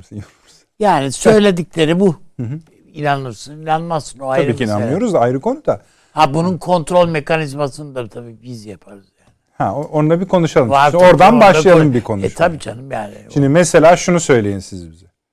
Türkiye nükleer silah yapacak mı, yapabilecek mi, yapamayacak mı buna göre? Hayır, yaparsa ben Hı. müdahale ederim diyor adam. Tamam, işte o zaman olmuyor. Onu anlatın bize, öbürünü yani, ne söylüyorsunuz? İşte, hayır yani e, ama şu andaki mekanizmalar da zaten buna set çekiyor zaten. Hı. Yani ilave bir mekanizmaya gerek yok. O zaman yok. Bu açıklama... Şu anda Ankara dese ki ben bir nükleer silah yapıyorum ve denemesini yapacağım Hı hı. dese... Şu andaki mekanizmalar da zaten buna set çekiyor, engel. Yok şimdi onlardan bir kısmından vazgeçildi vesaire ya abi. Şimdi, peki tamam, senin dediğin gibi olsun evet. diyelim. Bunu o zaman niye tekrar yayınlıyorsun? Hep bir yer, bir de bunun bu, bu hangi ara kotarıldı bu? Ama şu yani bu bir e, el el üstüne koyabilme kabiliyetini gösteriyor bu ülkelerin. Ha, bu nükleer silahla ilgili. Nükleer çatışmayla ilgili, nükleer silahla ilgili koyarsın. Yarın başka bir konuda da koyarsın. Yani şunu mu diyorlar bize? Yani bunların hepsi NATO'yu çözen şeyler, çıkışlar. Hmm. Ne demek bu? Bunu biraz söyleyin bize. Elbette hmm. yani buradaki mekanizma, yani e, savaşa dönük veya da barışa dönük, uluslararası barış, e, çatışmayı önlemeye dönük e, şeyde, tabloda en büyük aktörlerden bir tanesi NATO değil mi? Hı hı. E bu veya buna benzer kararların NATO üzerinde, NATO şemsiyesi altında, çatısı altında alınması beklenmez mi? İşte ama Rusya var orada, Çin var. Hani. E, tamam yani. E, onların hayır, nükleer silah sahibiler yani. NATO'yu bu konuda dışlayıp hı. NATO'nun en diri üyeleri Rusya hariç hı hı. en diri üyeleri, üyeleri e, NATO'nun dışında böyle bir karar mekanizmasını örgütlüyorlar. Peki şu, şöyle NATO'ya atı NATO'ya dolayısıyla Amerika'ya üzerine bir e, baskı oluşturmak değil mi bu? Peki şöyle şöyle de diyorlar. Yani ben yani özünü söyleyeyim. Yani çok anlamlı bir çıkış mı? Hayır yani o değil. Sadece bir propaganda gücü bu. Hayır, şöyle ciddiye almak zorunda kalıyor. Bunu şöyle ciddiye almak zorunda kalır, kalıyoruz. Şimdi beş tane adam dediğin dünyanın hani en dişli yani en evet. deve dişi gibi ülkeler. Rusya, Çin, Amerika Birleşik Devletleri evet. aynı anda sitelerine bir metin koyuyorlar. Hiçbir açıklama yok, hiçbir toplantı var yok, bilmiyoruz. Konuşma var mı, telefon görüşmesi var. Ankara'daki büyükelçiler bildirisinde de bilmiyorduk. Ertesi gün baktık. Abi amma gömdü şimdi. Beşinci yani amma seviyeye yani indirdin yani adamla. Yani tabi bu kadar hafif seviyor ama yine de bas imzayı dedikleri var. Basmışlar işte imzayı. Peki. Süleyman Hocam. Şimdi bu metin böyle alıcı gözle okuduğunuzda şöyle bir cümleye özetlenebilir, kısaltılabilir. Bak kardeşim, bu nükleer silahlar bizdekiler duruyor. Gönül ister ki vakti zamanı gelince biz bunları ortadan da kaldıralım. Ama denetlenmesini güzel yapacağız. Diğer ülkeler, yani geri kalan iki yüz küsur ülke buna heves etmesin. Bu çıkıyormuş gibi. Bir de şaşırtıcı taraf, bu bunların hepsi gırtlak gırtlağa değil miydi? Yani Çin, Rusya, Amerika, İngiltere bilmem ne. Hani bunlar zaten aynı zamanda B M G K, Birleşmiş Milletler Güvenlik Konseyi'nin üyeleri. Bütün dünyanın itiraz ettiği adamlar aynı zamanda. Türkiye'nin de kardeşim yanlış yapıyorsunuz dedi. Şimdi bu nereden çıktı sizce? Ne anlamalıyız? Yani bu nükleer e, başlıklı çeşitli silahları üretme kapasitesine yaklaşan, hı hı, hatta bence enformel olarak da elinde tutabilenler de var, hı hı, içlerinde. Ha mesela İsrail ne olacak? Mesela İsrail'in imzası yok tabii. Tam da oraya gelici, geliyordum yani. Şimdi İsrail var mı burada? Yok. Yok. Ama İsrail'in nükleer silahları olduğunu var, biliyor musunuz? Biliyoruz. Kontrol ediliyor mu bunlar? Kim kontrol ediyor? İşte ederler onlar. Hindistan, Pakistan. İsrail ediyor yok. işte. Hindistan yok, Pakistan. Şimdi aynen, bakınız bu şu. Ya İran. Bunu evet işte İran faktörü önemli. Kuzey Kore faktörü önemli. Yani bu silahlar bizim tekelimizde kalacak bundan sonra ve bu bu şeyi, seviyeyi, nükleer silah kapasitesi ve donanımı seviyesini aştırmayacağız. Ya bir ikaz içeriyor. İkaz içeriyor tabii ki. Tamamen o. Yoksa şöyle bir şey yok yani biz bunu kendi aramızda kullanacağız, kullanmayacağız. Ha, onu da söylüyor. Biz hocam ama hayır, bunun dışında orada yapan olursa da yakarız diye bir şey yok yani. Evet, tabii, bundan tabii. sonra istiyorsan yap. Ha işte hayır, hani niye? Onu te- söylemesi mi lazım? Yani? E bunlar da kimseyi dövemeyecekse Avni abi hiç kimse dövemez yani. E şu ana kadar İran'ı döven yok. Ama işte peki, oraya bir şey geliyor bence. Yani peki buyurun. Estağfurullah yani e, çok bence çok merkezi bir gelişme değil. Onu söyleyebilirim. Evet işte. Tamam. Şekil şartını, şekil şartı nasıl buldunuz? Bu garip değil mi? İşte zaman zaman bunlar olur yani bu şekilde. Hiç ben hatırlamıyorum. Hayır. Beş büyük ülkenin çünkü aynı anda kendi resmi sitesine ve bir şey söylemeden. Siz duydunuz tamam, mu bu olayı? Yani, ama hayır bunlar zaten söylem olarak vardı. Belki, Belki biraz o çıtayı zorlayan bir şeyler var. Hı hı. Bunu engellemek için hı hı. veya baştan bu işe soyunanlar olursa onlara bir gözdağı. Çünkü artık bunun yolları kolay yani eskiye göre. Hı hı. Ya bin dokuz yüz ellilerde yaşamıyoruz. Şimdi yani nükleer silah yapmak isteyen yapar, yapabilir yani. Tabii canım yapmasın. Engellenmedikten şey sonra yani. İşte, yapılabilir. Yapamazsın diyor. İşte yapamayacağını söylüyor. Demek ki yapılabilir hale geldi. Yapmasan ki. Yapmasan iyi olur diyor zaten. Yapma yapamazsın diyor, demiyor. Ha bu. Abi orası arkadaş sohbetidir. Onlar yapamazsan iyi olur dediği zaman herkes cebindeki çakıyı bile bırakır ortaya. Ya arkadaş sohbetinden bir adım öte işte o kadar. Peki, tamam. Yani çok bence. Peki ben sizi biraz daha zorlayayım müsaade ederseniz. Ee, Trump döneminde biliyorsunuz Rusya ile Amerika Birleşik Devletleri arasında nükleer anlaşmalarda bir terslenme olmuştu. Amerika bazı yerlerden çekildi. Bu da dünya güvenliğine ilişkin bir kaygı yaratmıştı. Sorulduğu zaman da bu masada da çok konuşuldu. Çin'i de buna dahil etmek. Yani nükleer bir anla, yeni bir nükleer anlaşma ve bunun da denetlenmesini Çin'in içine almak. Bunun önü sayabilir miyiz? Girizgahı sayabilir miyiz? Yani bugün Amerika ile Rusya arasındaki tansiyona bakarsak bu biraz lüks bir düşünce olur yani. Ama işte imza ortak. Tamam da yani ama dediğim gibi meramı ne? Yani adres neresi? Bir mektup var ortada da birbirlerine mi gönderdiler? Gerek yok. Bize mi gönderdiler? Başkalarına mı gönderdiler? Yani onun için e, e, nükleer savaş tehlikesini de eskisinden olduğundan biraz daha fazla riskli görüyorum. Çünkü yani eskisi gibi konvansiyonel bir savaş çıkaramaz Avrupa. Hı hı. Amerika da çıkaramaz. Yani dediğim gibi yani ordu... Aynen onu da yazıyorlar zaten. Evet, bu saatten sonra diyor böyle bir savaş çıkarsa kimse diyor hani kalamaz. Ay, o tarafı öyle maliyetleri açısından yani Fransız ordusunu savaştıracaksınız. Mesela Avrupa'daki en dişe dokunur ordu değil mi? Biraz İtalya. Öyle değil mi yani şimdi böyle Almanya falan evet ama yok. Yani bu kararı parlamentolara verdirmek çok zor. Bunu ancak bir oldu bitti halinde götürebilirsiniz. Ondan da endişe ediyorum. Sanki şey de diyecek gibisiniz. Hani kendi aralarındaki sa- oluşacak savaşın şartlarını da belirliyorlar. Bence biraz öyle. Hah, güzel. Yani biz savaşırız yani, endişelenmeyin. Konvansiyonel olacak. Konvansiyonel ama işte orada da dediğim Hı. gibi tıkanıklıklar var. Yani çünkü İkinci Dünya Savaşı'nın veya Birinci Dünya Savaşı'nın sosyal psikolojisi yok ki bugün. Öyle Abi. Vatanı için, devleti için, milleti için ölmeye hazır Alman veya Fransız veya İtalyan bulabilecekler mi yani? Ama Doğu Avrupa'da var hocam. İşte Onun dediğim de gibi yani şimdi bunun bence yani bu bir hesaplaşmaya gidecek galiba. Hay Allah ben de bugün fazla şey konuşuyorum ama e, yani bayağı bir sokağa dökülecek bu iş. Ee, onun standartlarını ve normlarını oluşturmaya çalışıyorlar bence. Yani benim gördüğüm, hissettiğim daha doğrusu. Yani o metinden birebir ne kadar çıkarsanabilir bu ama e, o yani metinden bu, bayağı çıkıyor bunlar. Çıkıyor da yani hmm. işte biz birbirimize bu, yani söylüyorlar onu. Başka ülkeleri de kullanmayacağız filanları birbirimize de kullan. E, geriye zaten bir şey kalmıyor.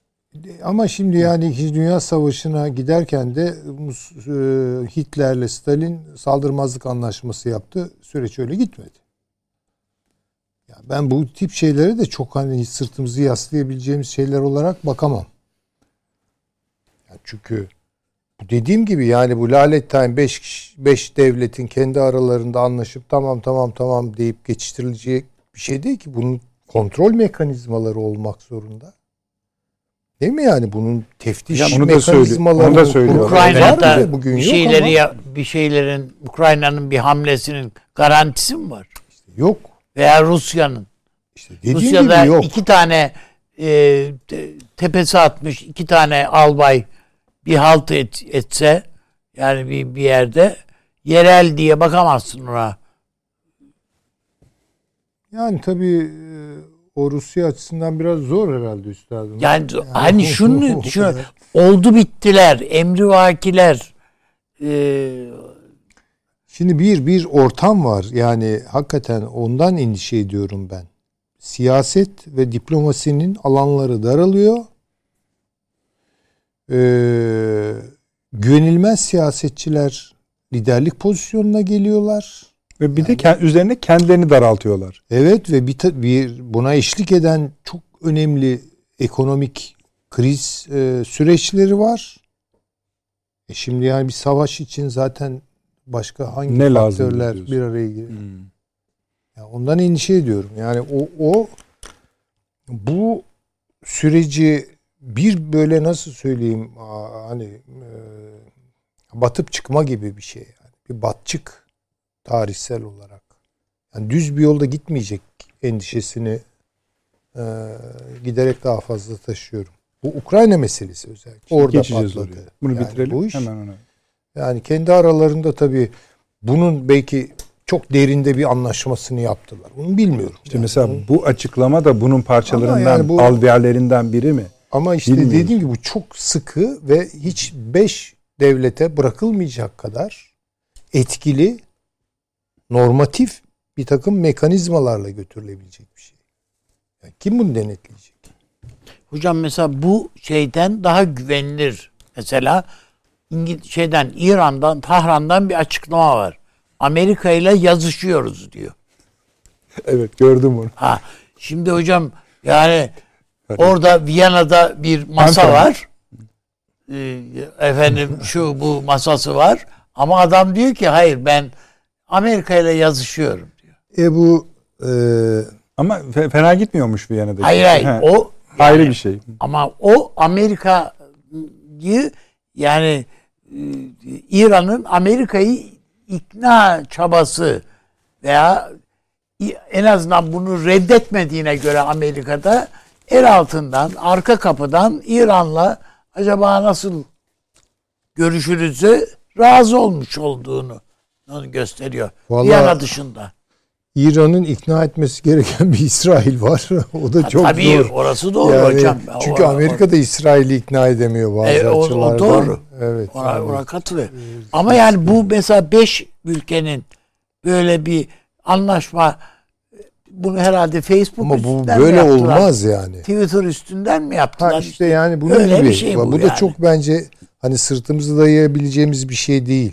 Mesela salt bir... Ya ondan ciddi, daha ciddiye alırım bu salt, İran yazışması. Sosyal medya üzerinden sunulmadı bu. Yanlış anlaşılmasın. Hayır hayır canım. Ha, sitelerine ha, koyuyorlar ha. yani. İster evet, sosyal medya. İnternet sitesi. İnternet sitesi dedin ha. Beyaz Saray'ın sitesi. Tamam da yani sitesi. Böyle olmaz. Ya ne yapalım kadar... canım? Yani Beyaz Saray'ın sitesine bin tane şey konuluyor. Yani bunların ne bir araya gelip... Allah aşkına. Bir araya gelip bunların çok ciddi bir forumda değil mi? Evet. Ee, kişisel... Zirvede tartışılmış değil canım bu. Kaprislerini veya komplekslerini e, aşacak bir takım mekanizmalar üzerinden bir kontrol sistemine tabi kılınması gerekirse anlam veya salt tamam. bir salt iki. Şimdi anlarım ben. O metin bunu içeriyor. Söylüyorlar. O metinde var. Bunun diyor bu ya seni kırmamak için yaparız yani. Girizgahı ben bir şey bilemem. Olsun diye değil abi. Ne yapıyorlar sonrasında yaptılar, ne olur bilemem. Kurarlarsa eyvallah tamam. zaten. Yani denetlemesi o. de öyle. Tamam eyvallah. Ha, tamam bakalım. Yani o ha, şimdiki aşama o değil yani. Şey, hani, bu arada bunu kotarmışlar. Yani bu, bu da bir şey bilmiyoruz. Siz hani bu nerede konuşulmuş diye kızıyorsunuz. E ben bende konuşulmadı yani. Adamlar koymuş sitelerine. Peki. Hocam siz ne diyorsunuz? Yani en azından bu, Türkiye'nin de artık bu konuda... Nükleer silah sahibi olması gerektiğini ifade ediyorum. Artık olamayacaksınız. Şimdi, e, öncelikle e, ben bu konuyu esas iki gün evvel e, Milli Savunma Üniversitesi'ne ders verirken de bu nükleer konuyu tartışmıştık. Sıpriye en son raporunu yayınladı. iki bin yirmi bir raporu. iki bin yirminin yirmi birin ortasına kadar dünyadaki nükleerleşmeyi konu aldı. Ve bir önceki yıl dünya genelinde başlayan nükleer silah sayısındaki düşüş eğilimi maalesef iki bin yirmi ikinci yarısıyla birlikte artışa geçti dedi. Ve e, dünya üzerinde toplam e, bilinen on üç bin dört yüz tane e, nükleer silah varken bu iki bin yirmi bir yılı başlarında on üç bin seksene kadar düşmekle birlikte bu silahların daha modernleştirildiği ve bu silahların üç bin yedi yüz yirmisi kullanıma hazırken iki bin yirmi birde üç bin sekiz yüz yirmi beşi kullanım hazır hale getirildi diyor. Yani bu ülkelerin her biri etrafa e, gülücükler dağıtırken toplam değil mi? Evet. Yani üç bin sekiz yüz yirmi beş tanesi şu anda kullanım hazır. Bunlardan da Amerika ve Rusya'ya ait iki bin adedi en yüksek alarm derecesinde hazır. Toplam iki bin adedi. Spri'nin raporuna göre. Hı. Ve yine iki bin on yedi yılında Dünya Nobel Ödülü olan nükleer silahların yayılmasının önlenmesi adı altındaki bir yapılanmanın çalışmalarına göre bu yıl, geçen yıl yapılan harcamalar bir virgül dört milyar dolar artarak yetmiş iki milyar dolara ulaştığını dünya çapında nükleer silahlanmaya yapılan harcamaların olduğunu ifade ediyor. Bütün bunları söylerken dünyanın nükleer silahların yüzde doksanı Rusya ile Amerika'da. Yine Sipri raporu diyor ki Rusya'nın altı bin iki yüz elli beş tane nükleer başlığına karşılık Amerika'nın beş bin beş yüz elli tane nükleer başlığı var diyor bilinen. Ve ayrıca şunu söylüyor mesela Almanya'da F on sekiz almaya çabalıyor. F on sekiz ne yapıyor? Nükleer başlık taşıyabiliyor. Buna yatırım yapıyor Almanya'da. Ve Rusya şu anda balistik yüz seksen füzesini e, kıtalar arası balistik füzesini hazır hale getirdi. Şimdi bir, Amerika bunu söylerken Rusya ile I N F anlaşmasına Trump'ın iptal ettiği geri döndüğünü söylüyor mu? Söylemiyor. İngiltere, küresel Heh. Britanya stratejik belgesinde nükleer silah sayısını yüz seksenden iki yüz altmışa çıkaracağını evet. deklar etmişti. Ben bundan tamamen vazgeçiyorum diyor mu? Ee, onun dışında yine e, S I P Ri'nin verilerinde şu anda Kuzey Kore'nin nükleer silah gelişimini savunma stratejisinin merkezine koyan bir açıklama yaptı Kuzey Kore. Kuzey Kore'ye sen bunu yapamazsın bu beşi deyip ortak bir cephe alıp Kuzey Kore'ye yaptırım falan uygulayabiliyorlar mı? Tam, Tam tersi. Tersine. Evet. Belki de onu mu söylüyor? Güney Kore bir de anlaşma. Evet. Yani barışalım diyor. Savaşı bitirelim artık. Evet.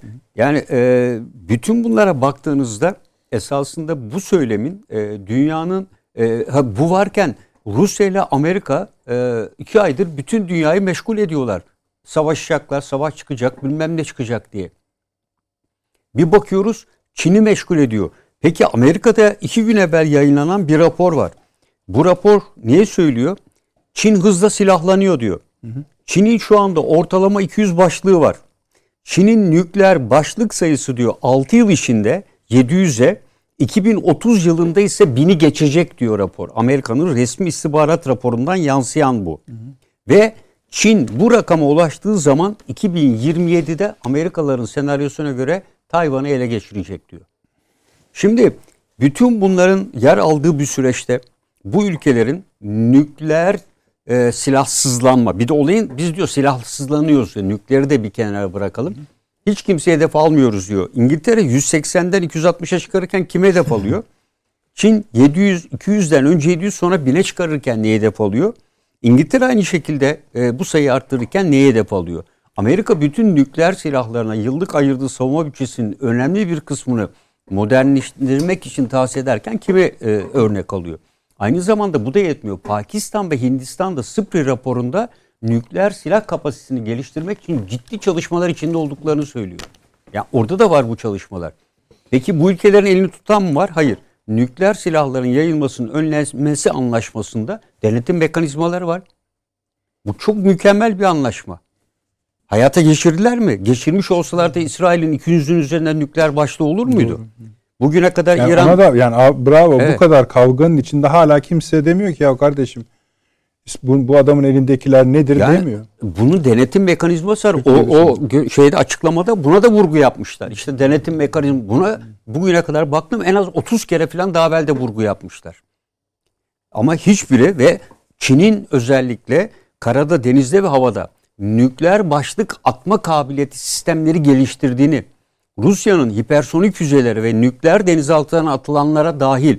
Peki bunları yaparken Amerika AUKUS anlaşması ittifakından vazgeçtim. Avustralya nükleer denizaltı satmıyorum diyor mu? Yok. Evet. Yani bütün bunlara baktığımızda bu tamamen nükleer gücü elinde bulunduran ülkeler bir araya gelerek arkadaş dünyaya bir tehdit daha verelim. Kimse biz bu aşamada birçok ülkeler bunun için herhalde altyapı oluşturuyorlar. Buna meydan vermeyelim diye Güvenlik Konseyi'nin beş üyesi. Aynı zamanda Birleşmiş Milletler'in varlığının devamına yönelik ciddi bir şekilde algıların oluştuğu bir dönemde biz Birleşmiş Milletler'in aynı zamanda koruyucusuyuz demeye getiriyorlar burada. Evet. Bu e, giderek Birleşmiş Milletler'e, e, uluslararası e, kurumlara olan güvenin azaldığı. Diğer bir mesaj da bence esas küresel ısınma ile ilgili veriyorlar. Nükleer silahları bir sonraki aşamada barışçıl amaçlarla kullanalım diyecekler. Nükleer silahların, nükleer reaktörlerin kapatılmamasına yönelik biliyorsunuz Fransa'da başlayan ve sonra Avrupa ülkelerine yayılan ki şimdi Almanya bir kısmını kapatacağına genel karar verdi ama Çin de dahil olmak üzere e, küresel e, ısınma veya iklim sözleşmesine de nükleer e, reaktörleri dışarıda bırakalım anlayışına doğru getirmeye çalışacaklar.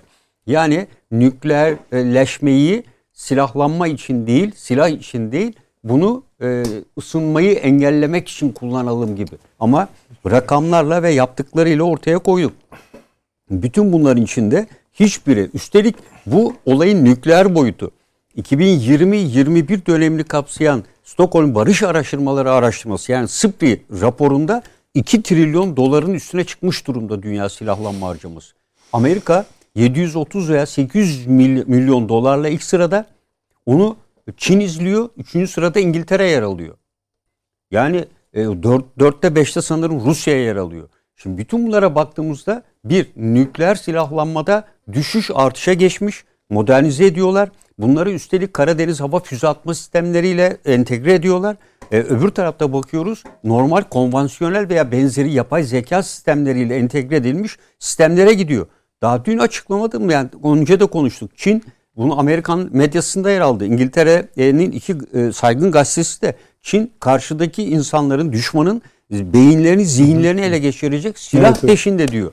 Nükleer silahtan daha tehlikeli. E, Amerika e, aksini mi yapıyor? Hani dediniz, Küba sendromu var. Evet. Süpersonik silahlar. E, Kübalı e, büyükelçi eşi filan hala tedavi görüyorlar yıllardır. Hı hı. Bütün bunlara baktığınızda olaylar nükleer, devam da ediyor, bitmiyor tabii, yani. Nükleer silah kullanmanın tehlikesi, onun tehlikesinden daha tehlikeli olacak sistemler var dünyada. Nükleer silahlanma daha kontrol edilebilir bir seviyede, iyi kötü. Ama geçen programda da söyledik, yeni doktrin var. Kesin vuruş diyor.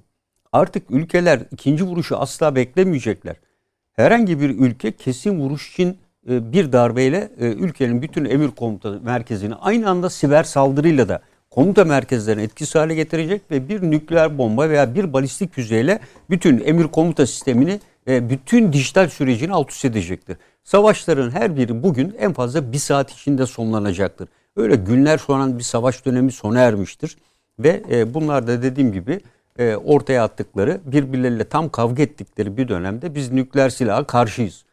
Ama ellerindekilerin hiçbirini biz depoya koyuyoruz vesaire gibi kaldırıyoruz, imha ediyoruz diye bir kavram yok.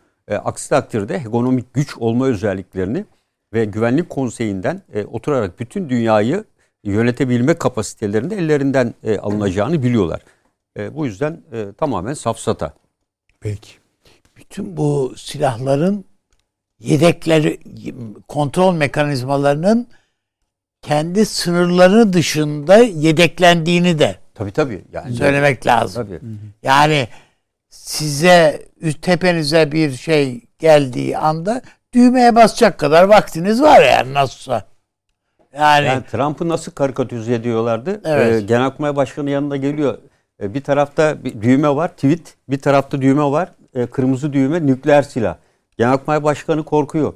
Acaba diyor e, inşallah Ömür... tweet'e basar. Yani Trump biliyorsunuz tweet'i çok kullanıyordu. Evet. Tweet'e basar diye e, terliyor böyle. Terliyor. Tabii. İnşallah o tarafa basar falan diyor böyle korkuyla. E, Peki o zaman evet.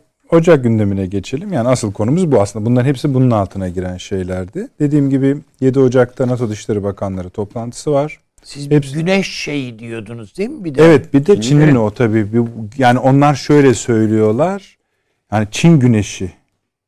Ya o işte enerji te- yani günlük. Ama on yedi dakika boyunca yetmiş milyon derece bir ısıyı başarmış olmaları da. Yani ama aslında e- bunlar yani Küba sendromu, Çin güneşi, bu işte beyin fonksiyonlarını durduran e- mek- silah Star- öyle söyleyelim. Star- Bunların hepsi aslında başlı başına program konularıdır. Hepsini bir arada işlemek gerekir. İnşallah bir gün kısmet olur. on iki Ocak'ta NATO-Rusya toplantısı var. Amerika-Rusya toplantısı var. A G İ T-Rusya toplantısı var. on üç Ocak'ta.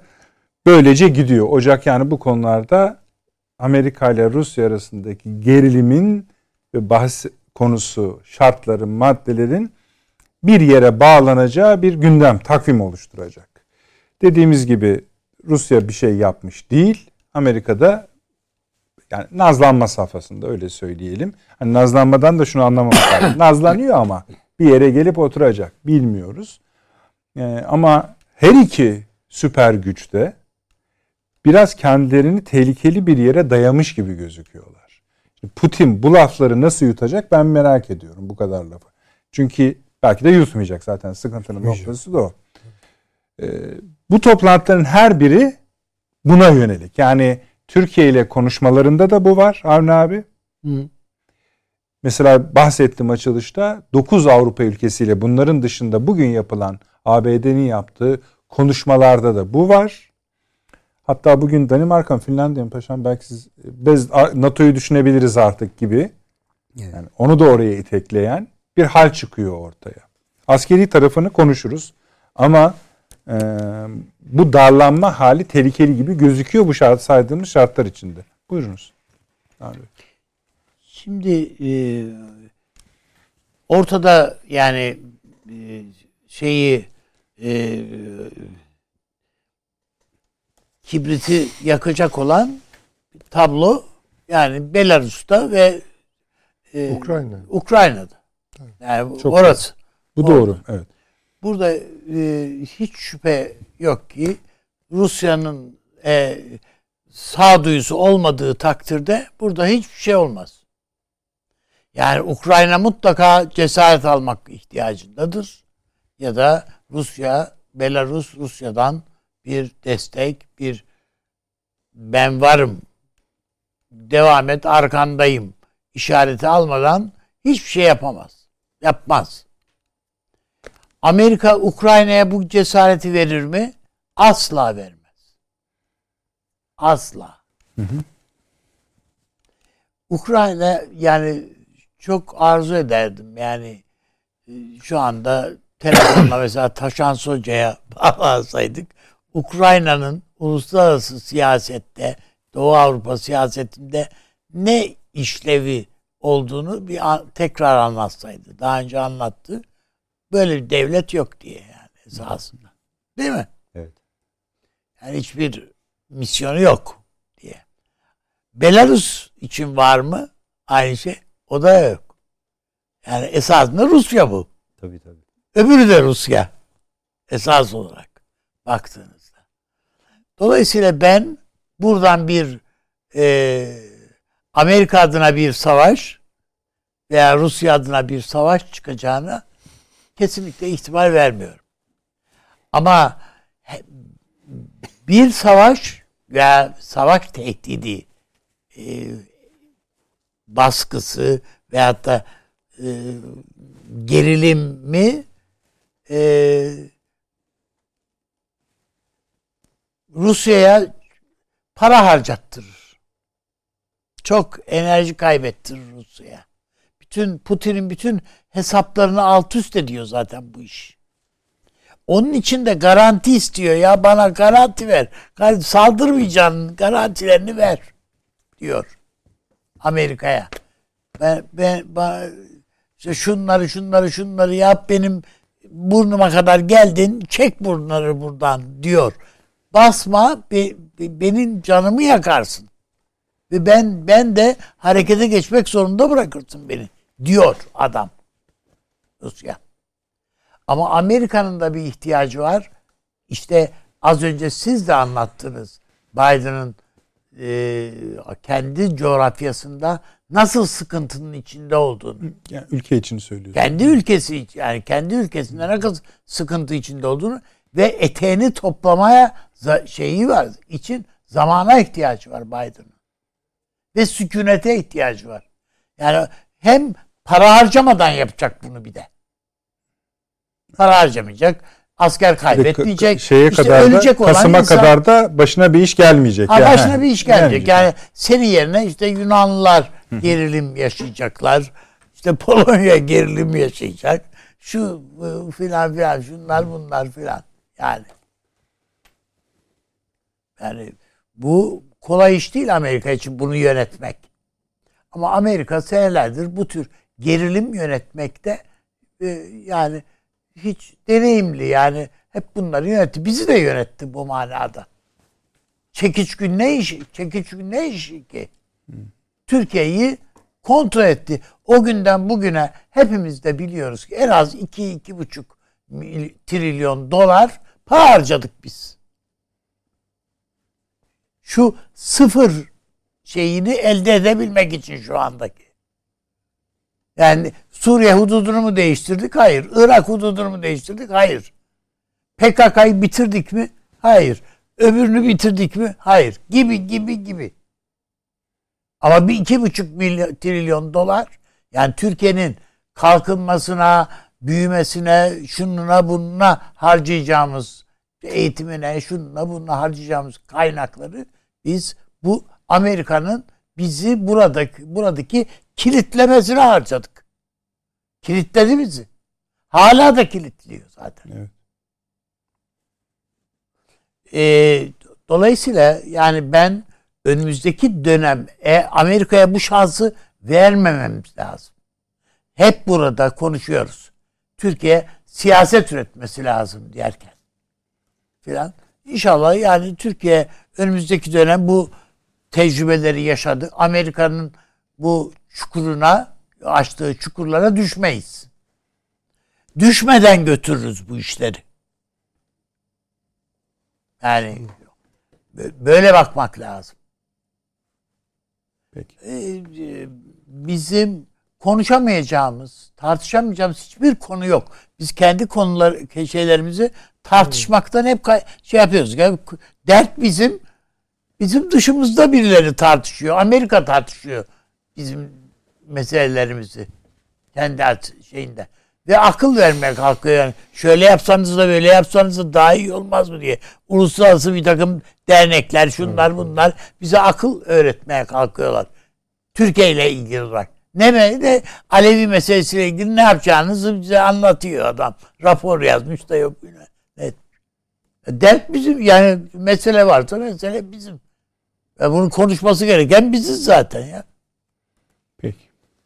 Söylemek istediğim, yani önümüzdeki dönem devletler, sadece biz değil yani, bir, bir, bu, bütün bu coğrafyadaki devletler, bir Yunanistan işte al kilitlenmiş vaziyette, yani bir zavallıların bir tanesi daha, yani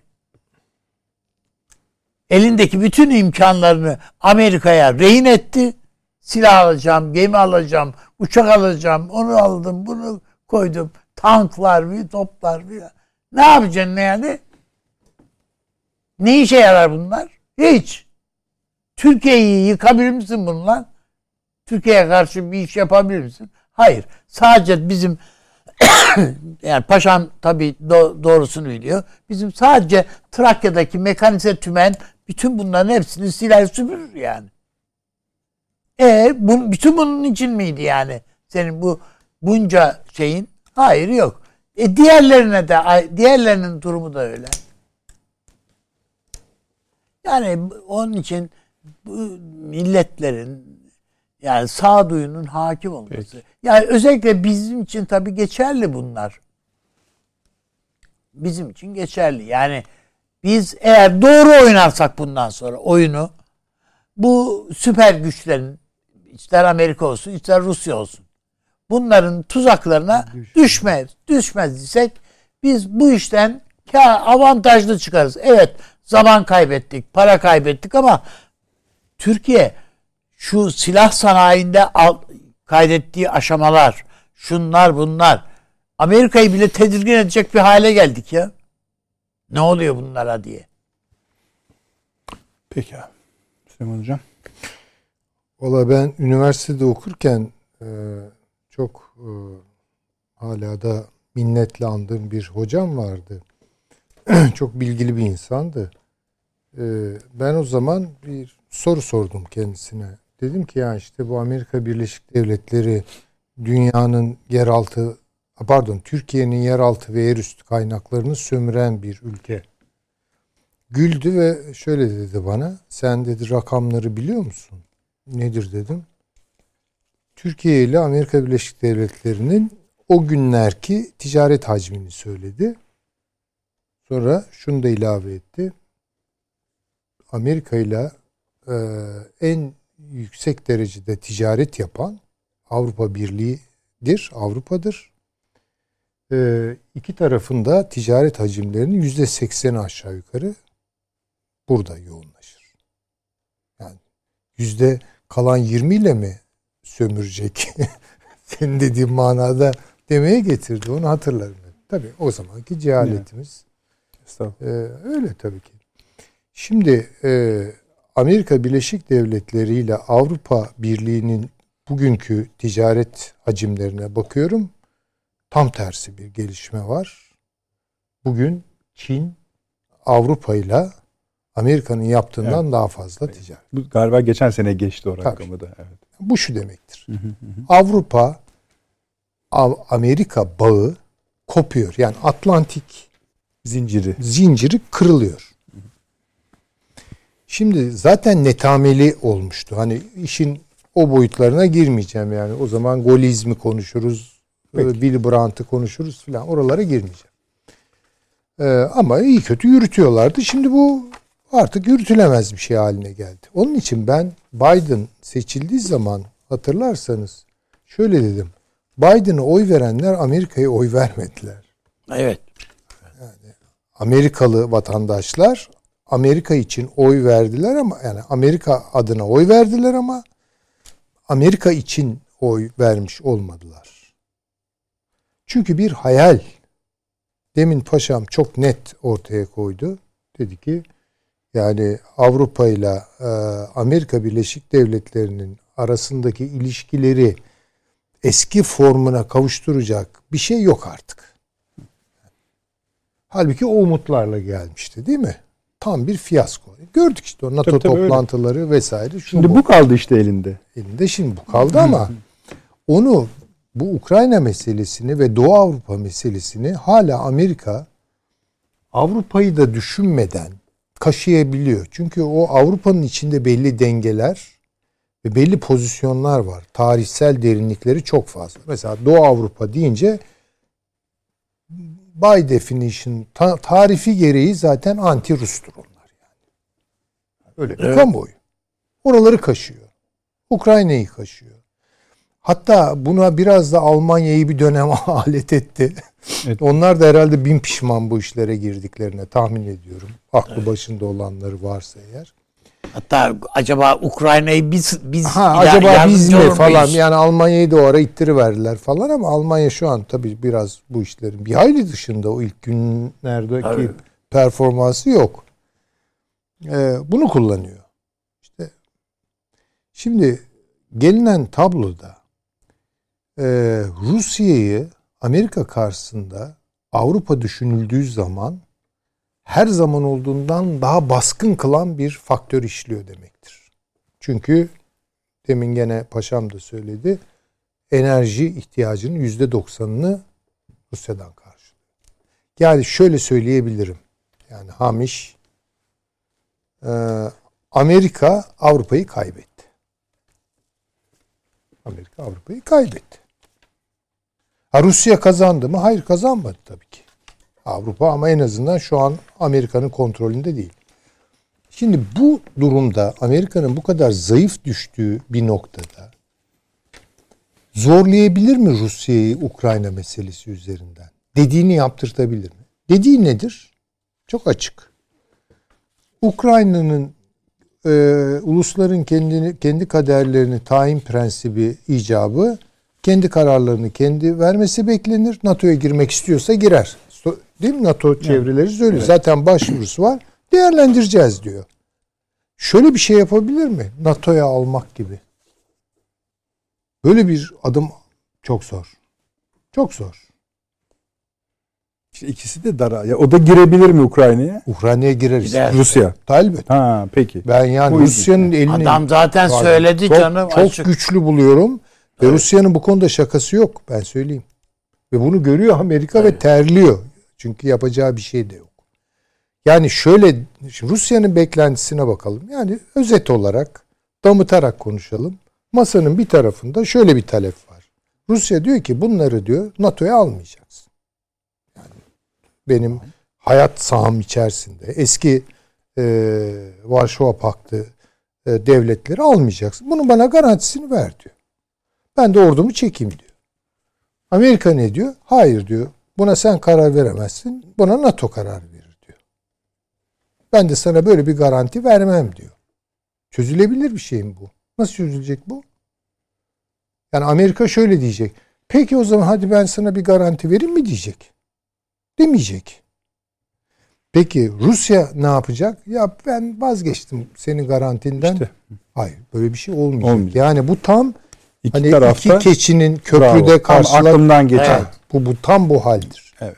İşte benim endişelerim o. Çünkü burada diplomasi yok. Siyaset yok. Yani yok diyemem tümden ama minimum çalışır yani. O zaman başka bir işe doğru gidiyor süreç. Ve bu kontrolden çıkabilir.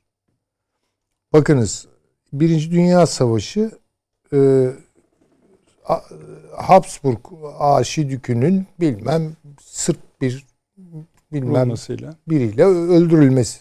Yani ne beklenir buradan? Bir Avusturya-Sırbistan savaşı beklerim. Hayır.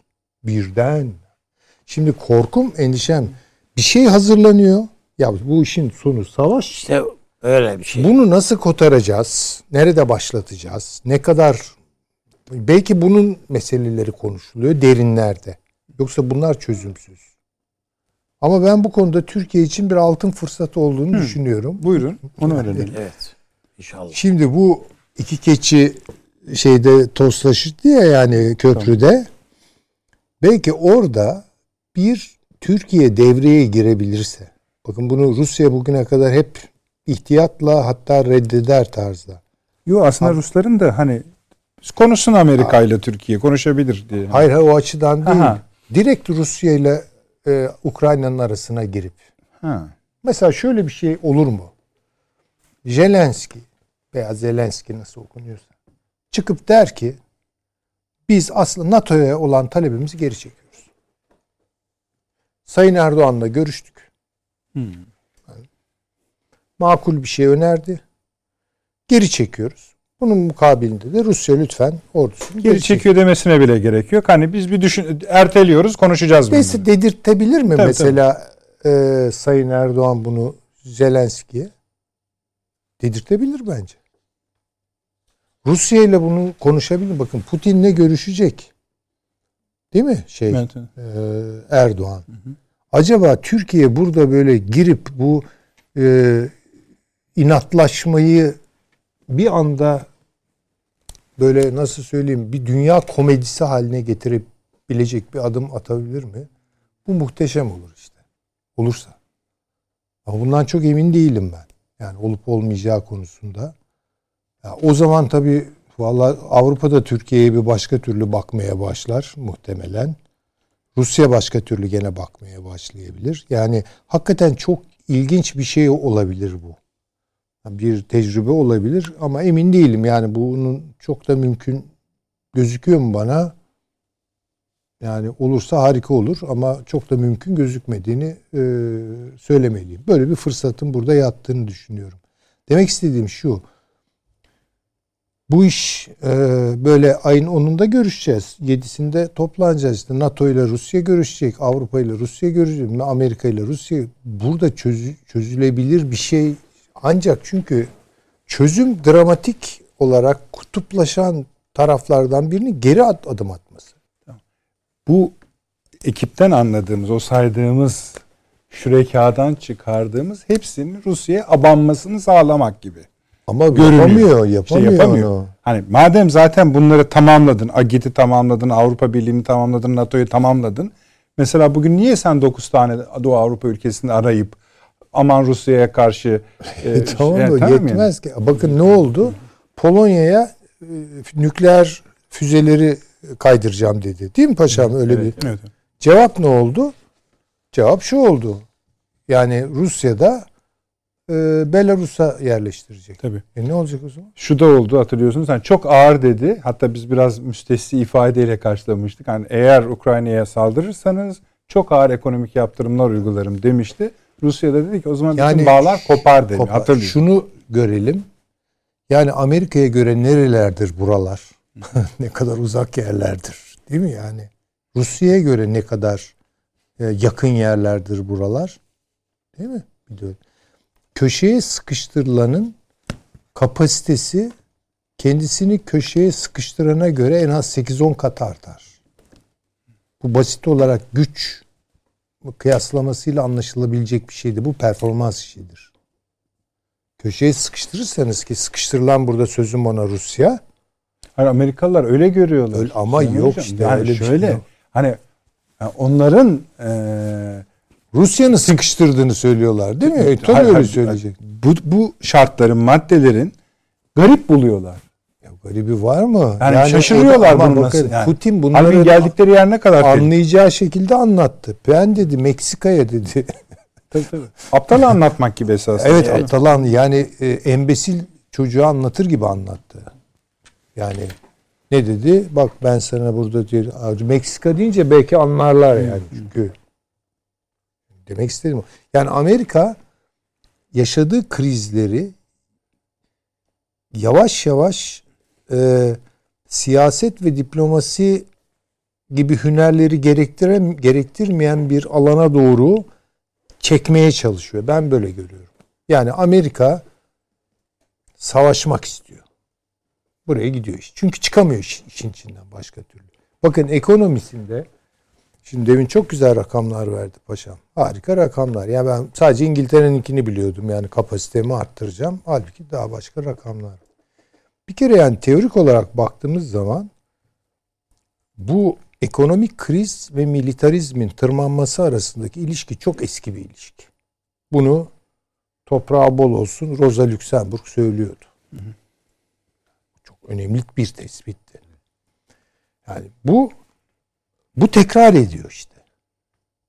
Yani yirminci yüzyılda bu ihtimali biraz daha dışarı itebilecek arayollar üzerinde biraz işte anlaşılmıştı falan. Şimdi o, onlar da yok. Yani direkt e, ekonomiler kendi içindeki krizleri militaristleştirerek sürdürüyorlar. Ekonomi militarist bir ekonomi.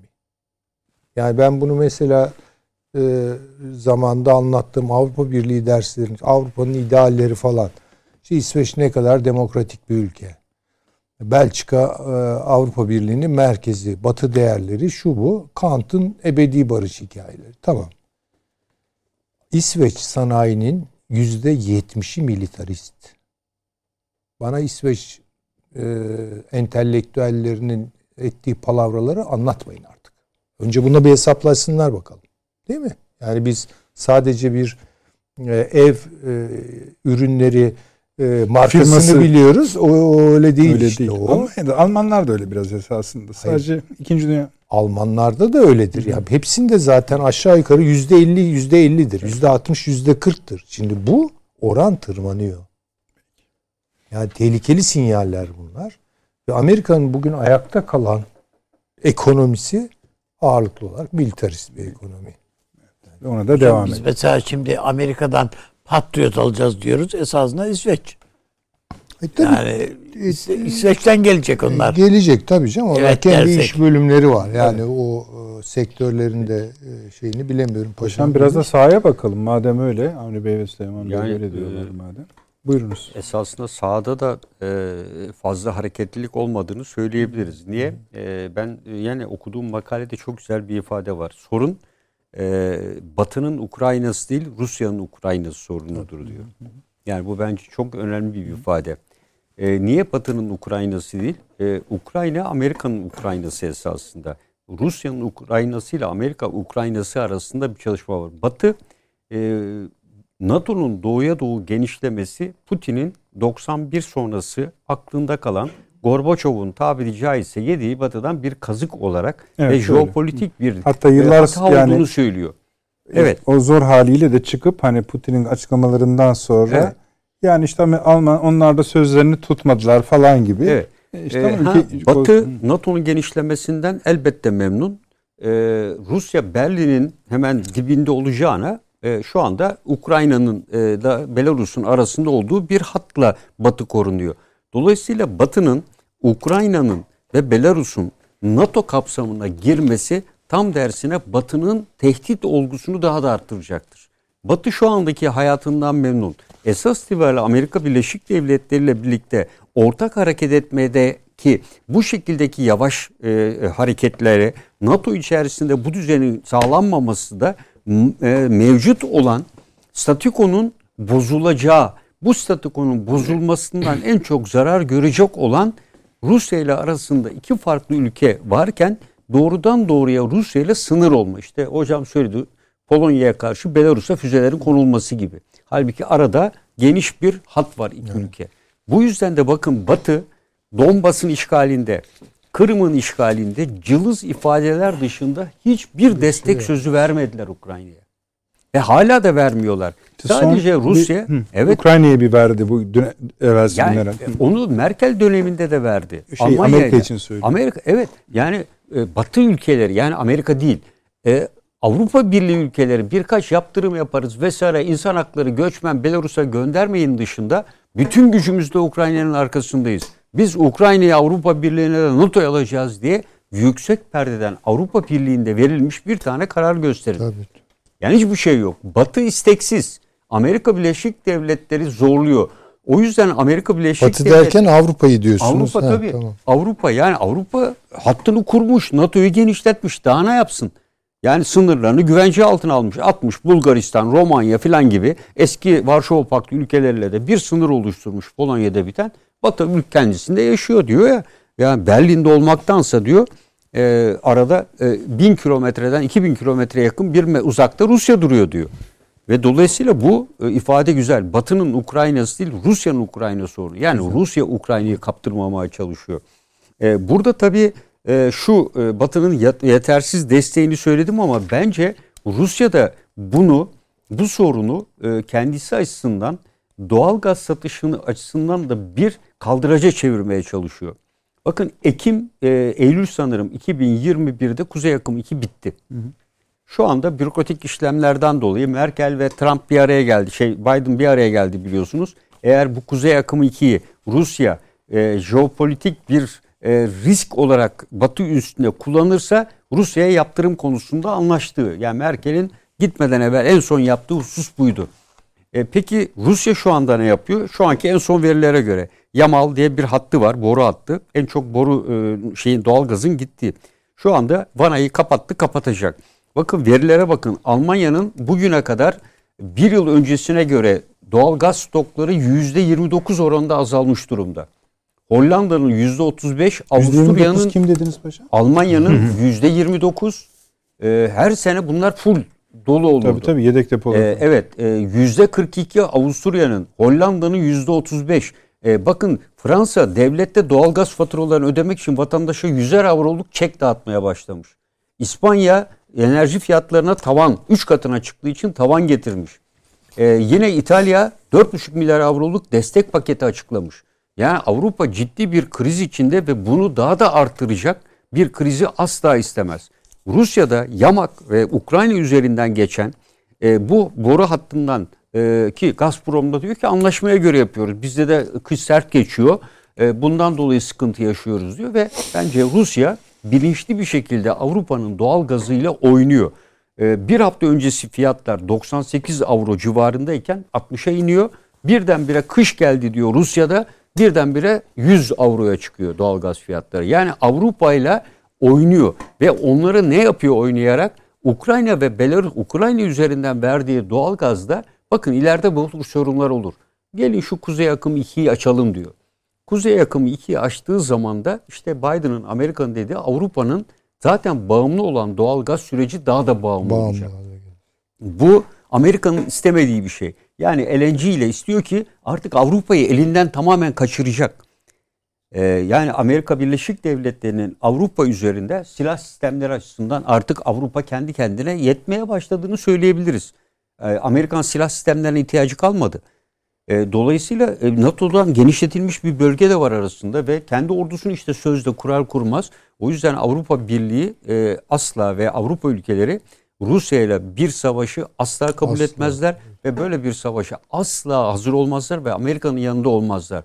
Dolayısıyla Avrupa Birliği'nde verilecek olan bu toplantılarla verilecek olan mesajlar NATO iki bin otuz zirvesinde verilen mesajlardan hiçbir farkı olmayacaktır. Yani o zaman nasıl rest çektilerse gene aynı rest çekilecektir.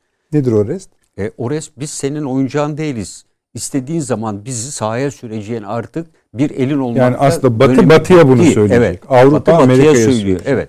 E, dolayısıyla e, Almanya, e, Fransa ve işte e, bu rakamları söyledik. Bunlar en son veriler. Hı hı. E, ülkelerin bu içinde bulunduğu durumda siz kış mevsiminin ortasında vanası elinde olan bir ülkeyle savaşa girer misiniz?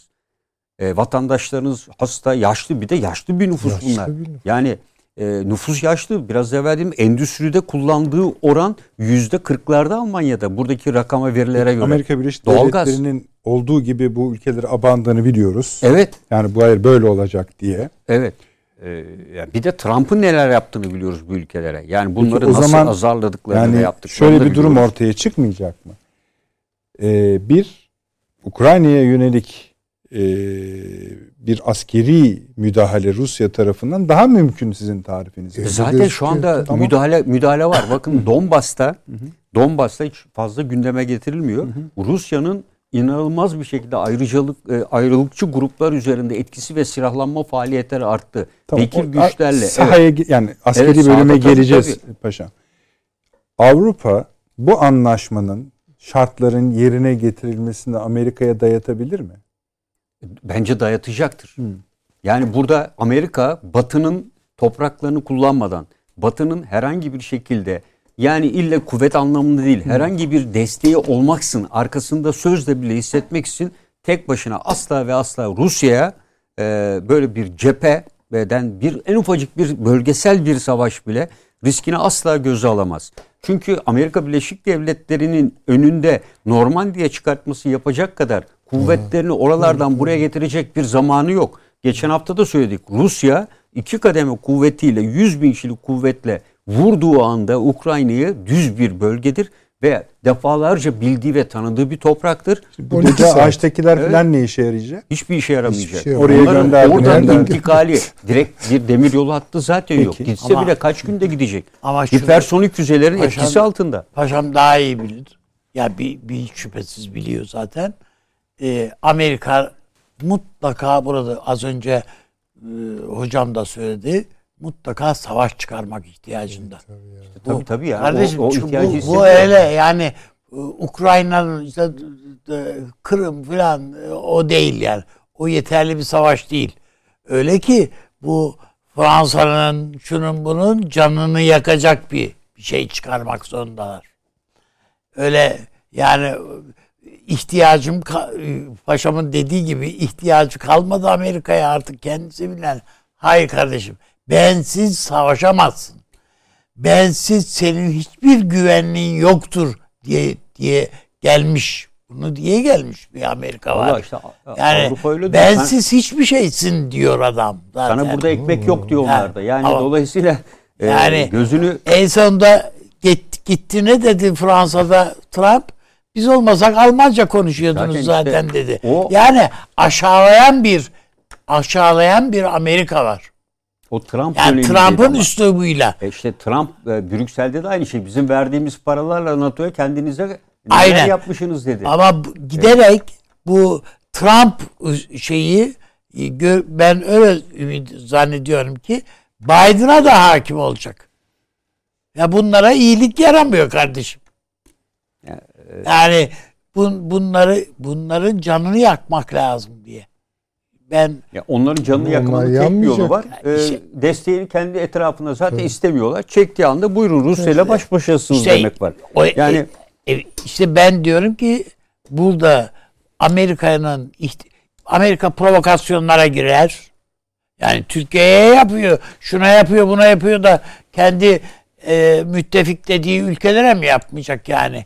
E onlara da yapar aynı numaraları. Ama Amerika Efendim, aynı şeyi yapamaz. Yani nükleer silah bir karın şu anda Rusya'nın elindeki Rusya, hipersonik füzeleri. Sadece hipersonik füzeleri. Yani nükleer silahları bir kenara bırakalım. Amerika'ya Dün göre Çin'in de elinde geliştirdiği. Onlar daha yeni diyelim. Bırakın Çin'i de bir kenara. Amerika Birleşik Devletleri asla yani hadi nükleer silah kesin imha e, stratejisini bir kenara koyun. altı bin kilometreyi en az on dakikada giden bir sisteme sahip olan bir Rusya var. Hedeften şaşar şaşmaz. Amerika daha henüz bunu engelleyecek bir mekanizma ortaya koymadan öbür tarafta Çin de devreye girmeye başladı. Dolayısıyla Amerika aynı anda hem Çin'de hem Rusya'da güçlü olmak Hayır, zorunda. Hayır bunların hiçbirisine evet. bir itirazım yok.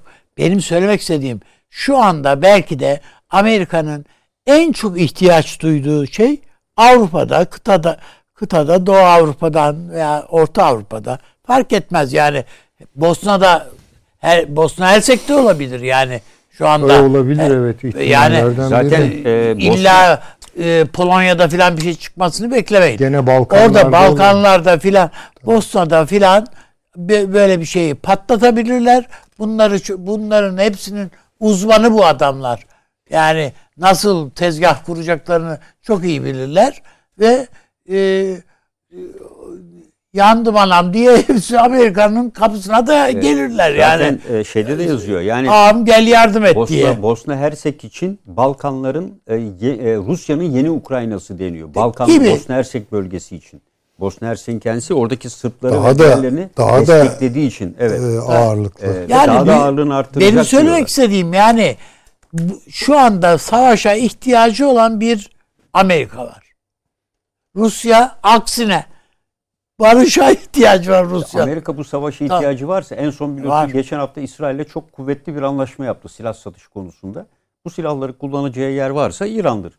Ee, İran'da geçen hafta büyük İran bir tatbikat... kesmez. İran'da A, İran kesmiyor ama İran Amerika'yı. değil. İran eşittir artık Çin. Bakın Suudi Arabistan'da füze sistemlerini kimden alıyor? A, Çin'den. Ko, Amerika hiç hoşuna gitmeyen paşam, manzaralar. Çin filan şu safhada Amerika'nın vurmak istediği Avrupa.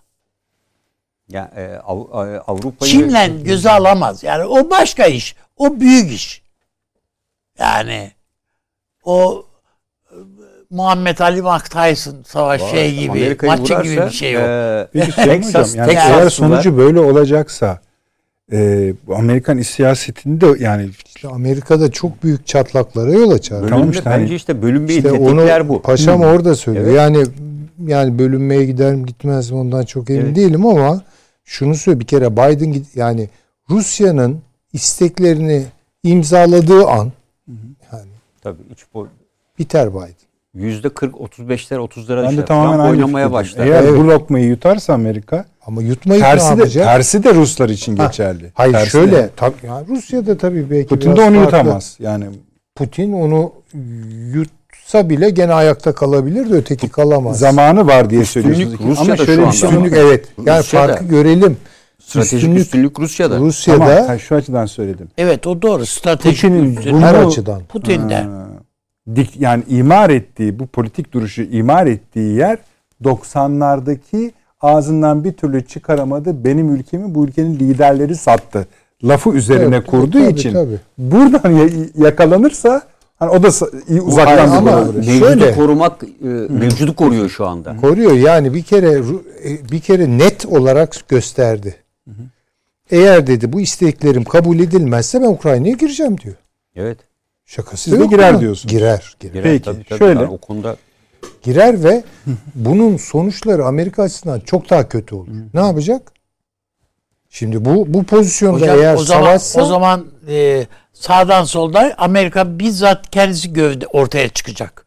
Çıkabilir mi acaba Sani, işte? Hayır işte pro, yani çıkar? Tek başına bırakamayacağına göre Polonya'yı filan mecburen kendisi gövdesi abi, ortaya bu arada çıkar. Biz nerede söyledi? Türkiye ha? nerede duruyor? Türkiye ha? aman Ukrayna'dan uzak. İnşallah yani, yani. Türkiye'nin işte demin hocam dedi ya yani Türkiye'ye bir koridor, bir şans doğuyor diye. Türkiye eğer kafasını bu işe sokmazsa çok güzel karlı çıkar bu işten. Abi sokacaksa da bu şekilde soksun. Ara bulucu. Evet, baştan evet, beri ara, zaten ara, bunu söylüyorduk biz. Şimdi şöyle bir şey var. Eğer Amerika Ukrayna'nın işgaline gidecek bir süreci tırmandırırsa o takdirde gene kaybedecek olan Amerika'dır. Yani çünkü eğer şuysa ama onu bilmiyoruz tabii. Ha, bunu bekliyorum. İşgal etsin, savaşı çıkarayım diyorsa yüzde elli gene kaybedecek olan odur. Çünkü dediğim gibi Avrupa'nın boşluğu üzerine o savaşı kuramaz. Peki. Şey. Paşama bir harita bir dostumuz gönderdi bunu. Bir paylaşılan bir de sıralama yapmış. Eğer dedi Ocak hakikaten çok sıcak bir dönem. Buradaki anlaşmalarda şu harita. Hı hı. Evet, evet. Buradan sonra beklediğimiz dedi şudur. Yani eğer hakikaten bir Rusya şey yapacaksa askeri harekete. Arkadaşlar onu biraz küçültebiliyor muyuz? Zaten Yoksa e, böyle Kaliningrad mi? dahil Rusya'nın kontrolü. Tamam ha gelecek. Yani Rusya'nın ana hedefi bu. Şöyle bir sıralama yapmış. Evet. Onun üzerine size danışalım paşam. Ukrayna'daki askeri durum belli. Belarus artacak yığınak. Belarus'taki Rus yığınağı artacak. Ardından Polonya sınırı. Bu dedi hep unutulan bir şeydir. Kaliningrad tabii, bir tabii. Rus şehri. Şey Rus parça evet. Rusya'nın parçası. Belarus arasındaki öyle bir ismiyim. Sivaslı koridoru diyor. Bu evet. birleşti an diyor. Bilin, bilin ki artık yukarısı bitti diye. Yani, yani savaştır. Hani. NATO'nun planlarında en çok korkulan manzara budur zaten. Hı hı. Yani kuzeydeki çok az güce diyorum ya bakın kuvvetleri e, iki tane üç tane iki tane tabur bile yok Litvanya'nın. Hı hı. Letonya'nın aynı şekilde bin iki yüz yetmiş yedi kişilik güçleri var. Bunlar NATO'nun en büyük yumuşak karnını oluşturuyor zaten. Hı hı. NATO da esasında diyor ki bunları ben bir önce versem de kurtulsam diyor. Yani işte onun için e, Finlandiya tabii, ben de gireyim diyor. Evet tabii tabii. yani e, çünkü buranın savunulacak bir pozisyonu yani, yok. O aralığı görebiliyor musunuz? E, yani yani, yani aslında harita özelinde bir tırnak tabii, kadar yani, bir şey yani. E, NATO'nun işte Baltık planının esası ve özü de buraya dayanıyor. Peki yani bu e, her zaman sorun alanı. Hı hı. Peki. Tamam, bakalım söyleyeceklerinizi söylediniz. Bir çok kısa, bu tamamsa çok kısa değinmek istiyorum. Çünkü orada bir acı var. Onu bir konuşmak gerekiyor. İdlib. Evet. Avni abi. Bu devam ediyor. Bir de yani Rusların bombalaması. Bir de Rus, şu çıktı yani ortaya. Yani rejim bombalamış gibi gözüküyor ama esas Rusya'nın. Evet. Tabii işte. ee, bir de şey bo- şunları vurmaya başladı. Hani ya zaten oradaki halkın durumu belli. Ankara'yı Suyu... zorluyorlar. İşte ama konuşmadan sonra oldu. Neyse siz ne düşünüyorsunuz? Yani bu. Hı. Ankara'yı bu, bu meseleyi konuşalıma zorluyor. Rusya, Suriye, yani Şam ikisi. Şimdi hepsiyle konuşuyorsun. O düne göre öyle kavgalar içerisinde olduğun Birleşik Arap Emirlikleri sana tuzaklar kurdular, bilmem neler ettiler filan. Şimdi atlayıp ki efendim Suudi Arabistan'a gidiyorsun. Bilmem ne filan. Mısır'la da görüşmenin de şeylerine bakıyorsun. E, zeminini arıyorsun filan. E, diyor ki Şam, ben ya ben ne oluyorum ya burada? Şunca e, hududumuz var ve senin canının yandığı şeyler burası, burada. E bizle gö- görüşmek yok. Yani bu bu bu ola, şey olacak gibi değil. Onun için burada mutlaka Ankara'yı zorlayacak bunlar, bu İdlib meselesi. Yani İdlib'in altında bu var yani. Ya, tam bu ne diyorlar? Yani, şu. Yani oturalım konuşalım. Alacaksak alacağız, vereceksek vereceğiz. Buradan gideceksen git. Gidebiliyorsan git. Hı. Türkiye onun için dedim ya programın başlangıcında da yani İdlib'den çekilebilir miyiz? Ne olabiliriz? Belki bunların da hesaplarını yaptık, ettik. Ya bütün bunları ben bu e, tablonun böylesi önüne geleceğini Türkiye bilmiyor değil yani. Gelecektir. Bunu Türkiye'de biliyor. Bu masaya doğru oturmak istiyor. Ve elindeki kartları güçlü olsun istiyor Ankara. Mutlaka böyle. E, oturacak mı? Bu Amerika'daki bu görüşmede de mutlaka bunun zemini yoklanmıştır. Ne yapılabilir, ne yapılamaz. P D, P K K. P Y D, P K K'nın dışında yani. Hı hı. Bu pazarlığı, ya Amerika ile bir P Y D, P K K pazarlığı yapılmaz yani. E bence Adam, de. yani şu anda yapılacak bir şey Yok. değil o. Adam bütçesinden para çıkarmış. Yani yedi yüz elli milyon dolar para çıkarmış adama.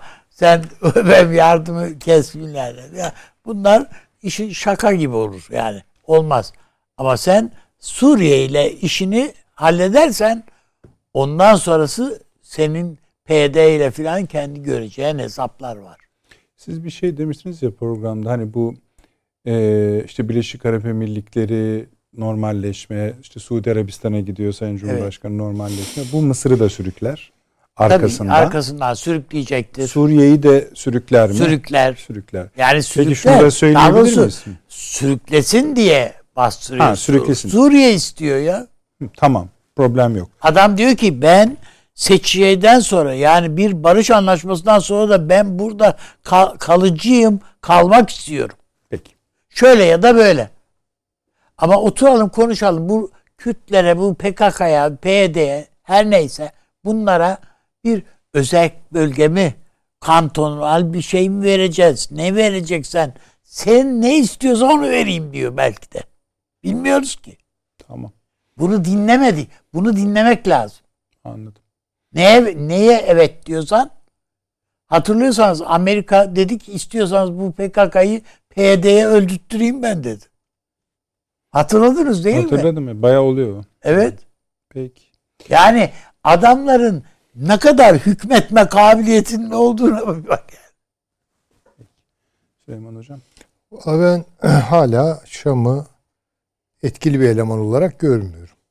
Çok rahatlamış olabilir belli açılardan Beşer Esad, Esed ya da neyse. E, fakat son söz Rusya'nındır orada. Yani bize ne söylüyor şimdi? Hani işte, biz, bir de tabii sıcak olay olduğu hocam, için. Yani düşünün ki Birleşik Arap Emirlikleri Prensi, Dışişleri Bakanı yani bunları ziyaret etti, bilmem ne, bütün bu Körfez Emirlikleri ve Suriye'yi Arap Birliği'ne tekrardan alma noktasındalar şu anda. Mart Ama, Mart'taki toplantıya davet ediyorlar. Tabii. Yani onun için yani hani Arap Birliği toplantısını. Elbette Rusya faktörü var. Yani o dediğinize hiçbir itirazım yok da. Peki. Bayağı yani hala ee, Rusya ile yürütülmesi gerektiği düşüncesindeyim ben. Nasıl? Yani bilemem tabii nasıl ama yani bir şey olacaksa bunu muhatap alıp bundan özel bir anlaşmaya falan gideme, gidilemez ki. Yani bu bir e, belgeye imza atacaksa bile mesela hı hı. Rusya'ya sormadan bunu yapmıyor zaten. Tamam, doğru. Evet, o halde yani sahibi aslisine bakmak lazım bu işlerin. E, bence Rusya, benim tek endişem burada e, bizim kontrolümüzün dışında bir Suriye kurgusu gelişiyor mu, gelişmiyor mu? Şeyi kastediyorsunuz herhalde yani bu yukarı kısmı. E tabii bizim için, çünkü oradaki tek problem P K K değil mi yani? Yoksa Suriye'nin e, geleceği böyle soyut bir konuşma veya tartışma konusu değil ki. Orada bir oluşum var. Yani böyle bu oluşum bir türlü e, hakkından gelemediğimiz, belli yerlerde evet kesintiye uğrattık, zora soktuk vesaire ama ya bir yapı orada adım adım inşa ediliyor yani, bunu görelim. Şimdi bunu nasıl engelleyebiliriz? Kiminle iş tutarak engelleyebiliriz? Bunlara bakmak lazım.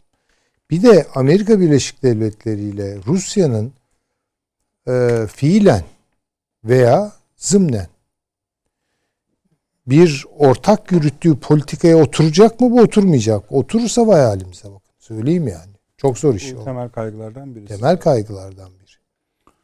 Ha bu Körfez'de olup biten Türkiye-Mısır ilişkileri, Türkiye-Körfez ilişkileri, yani burada benim e, şeyim e, dilim bir hayli şişmiş vaziyette ama başka bir programda belki isterseniz. Siz cümlenizi onu, kur, başlığı söyleyin. E,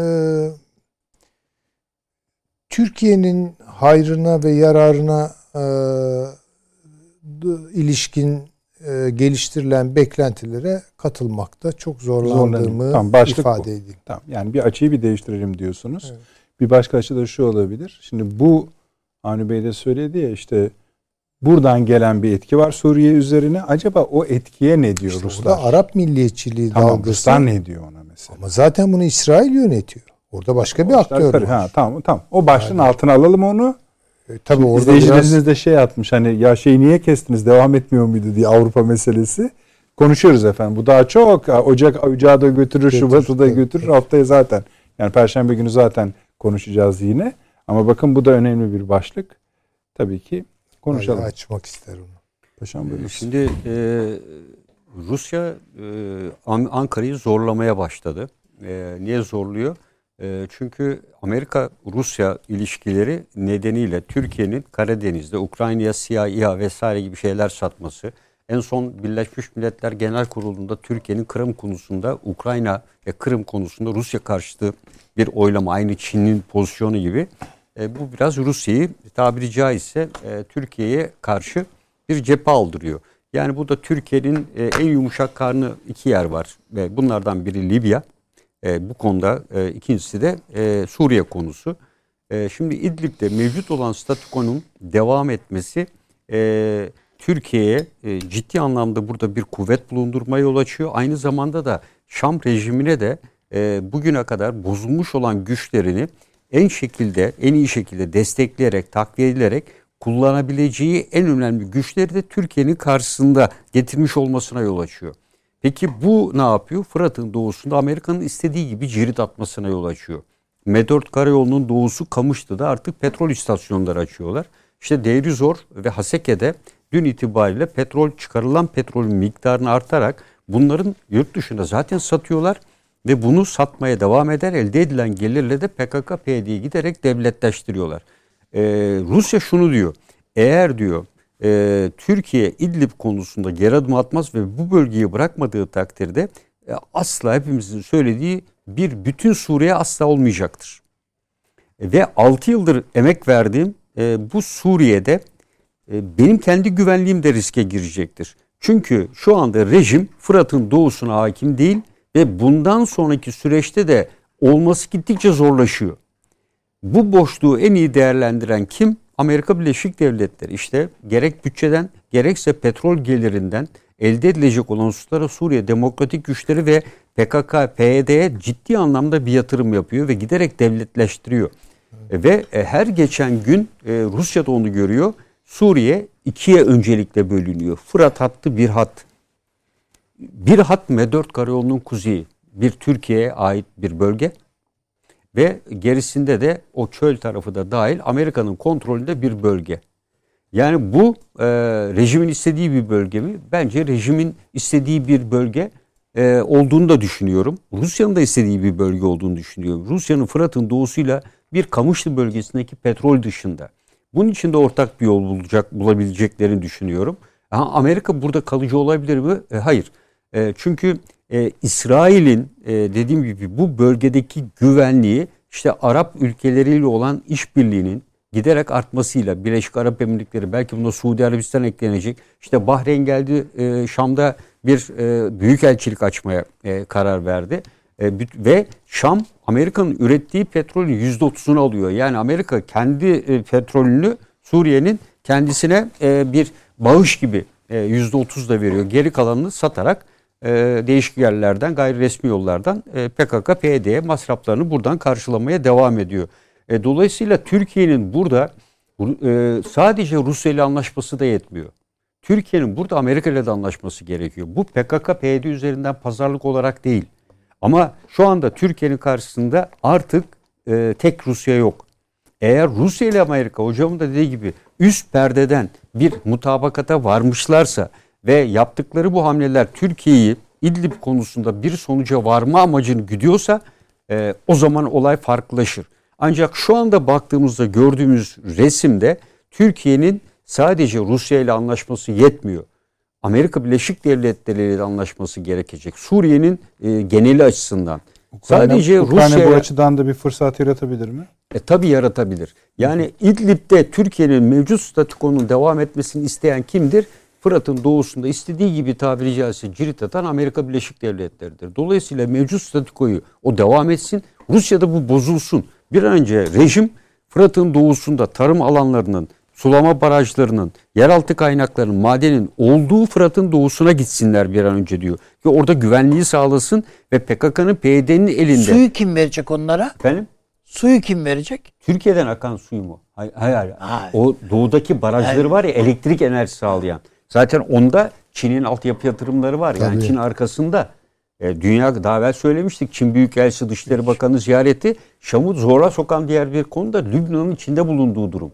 Lübnan'ın, Şam'ın rejiminin paralarının büyük bir kısmı Lübnan bankalarındaydı. Kaçak gizli yollardan giden ve en çok sınır yasal, illegal olmayan sınır ticaretinden para kazanıyorlardı bu rejim.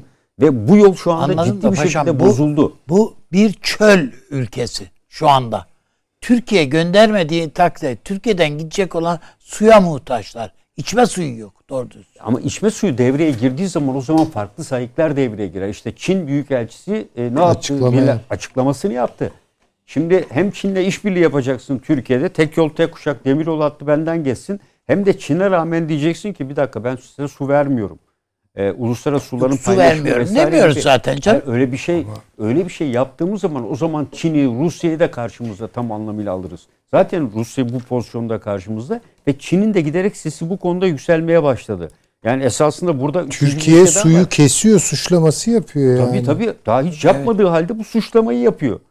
E, Türkiye e, yağış miktarı belli. E, barajlardaki su öyle miktarı zaten. Belli. E, bu, bütün bunlara rağmen Türkiye suyunu veriyor. Ve buna rağmen de diyor ki Çin Birleşmiş Milletler'de kendi aleyhine oylama yapıldı diye e, kalkıyor Uygur Türkleri aleyhine, Türkiye aleyhine konuşabiliyor. Tabii, tabii. E, dolayısıyla burada artık ülke sayısında üçe çıktığını da hiçbir zaman unutmayalım. Teşekkür ediyoruz. Evet, biz de. Salı akşamını bitirdiniz efendim. Avni Bey çok sağ olun. Ağzınıza sağlık, eksik olmayın. Süleyman Hocam, var olunuz. Paşam yorduk sizi. Estağfurullah. Sağ olun. Çok çok teşekkür ediyoruz. Efendim e, devam edeceğiz Perşembe günü. Yani Avrupa konusunun önemini zaten söyledik. Bütün Ocak böyle. Yarın eğer kaçırdıysanız bu akşamki programı YouTube'dan erken saatlerden itibaren takip edip izleyebilirsiniz. Onu hatırlatalım. Sosyal medyadan gelen katkılarınıza da hemen şimdi bakacağız. İyi geceler diliyoruz.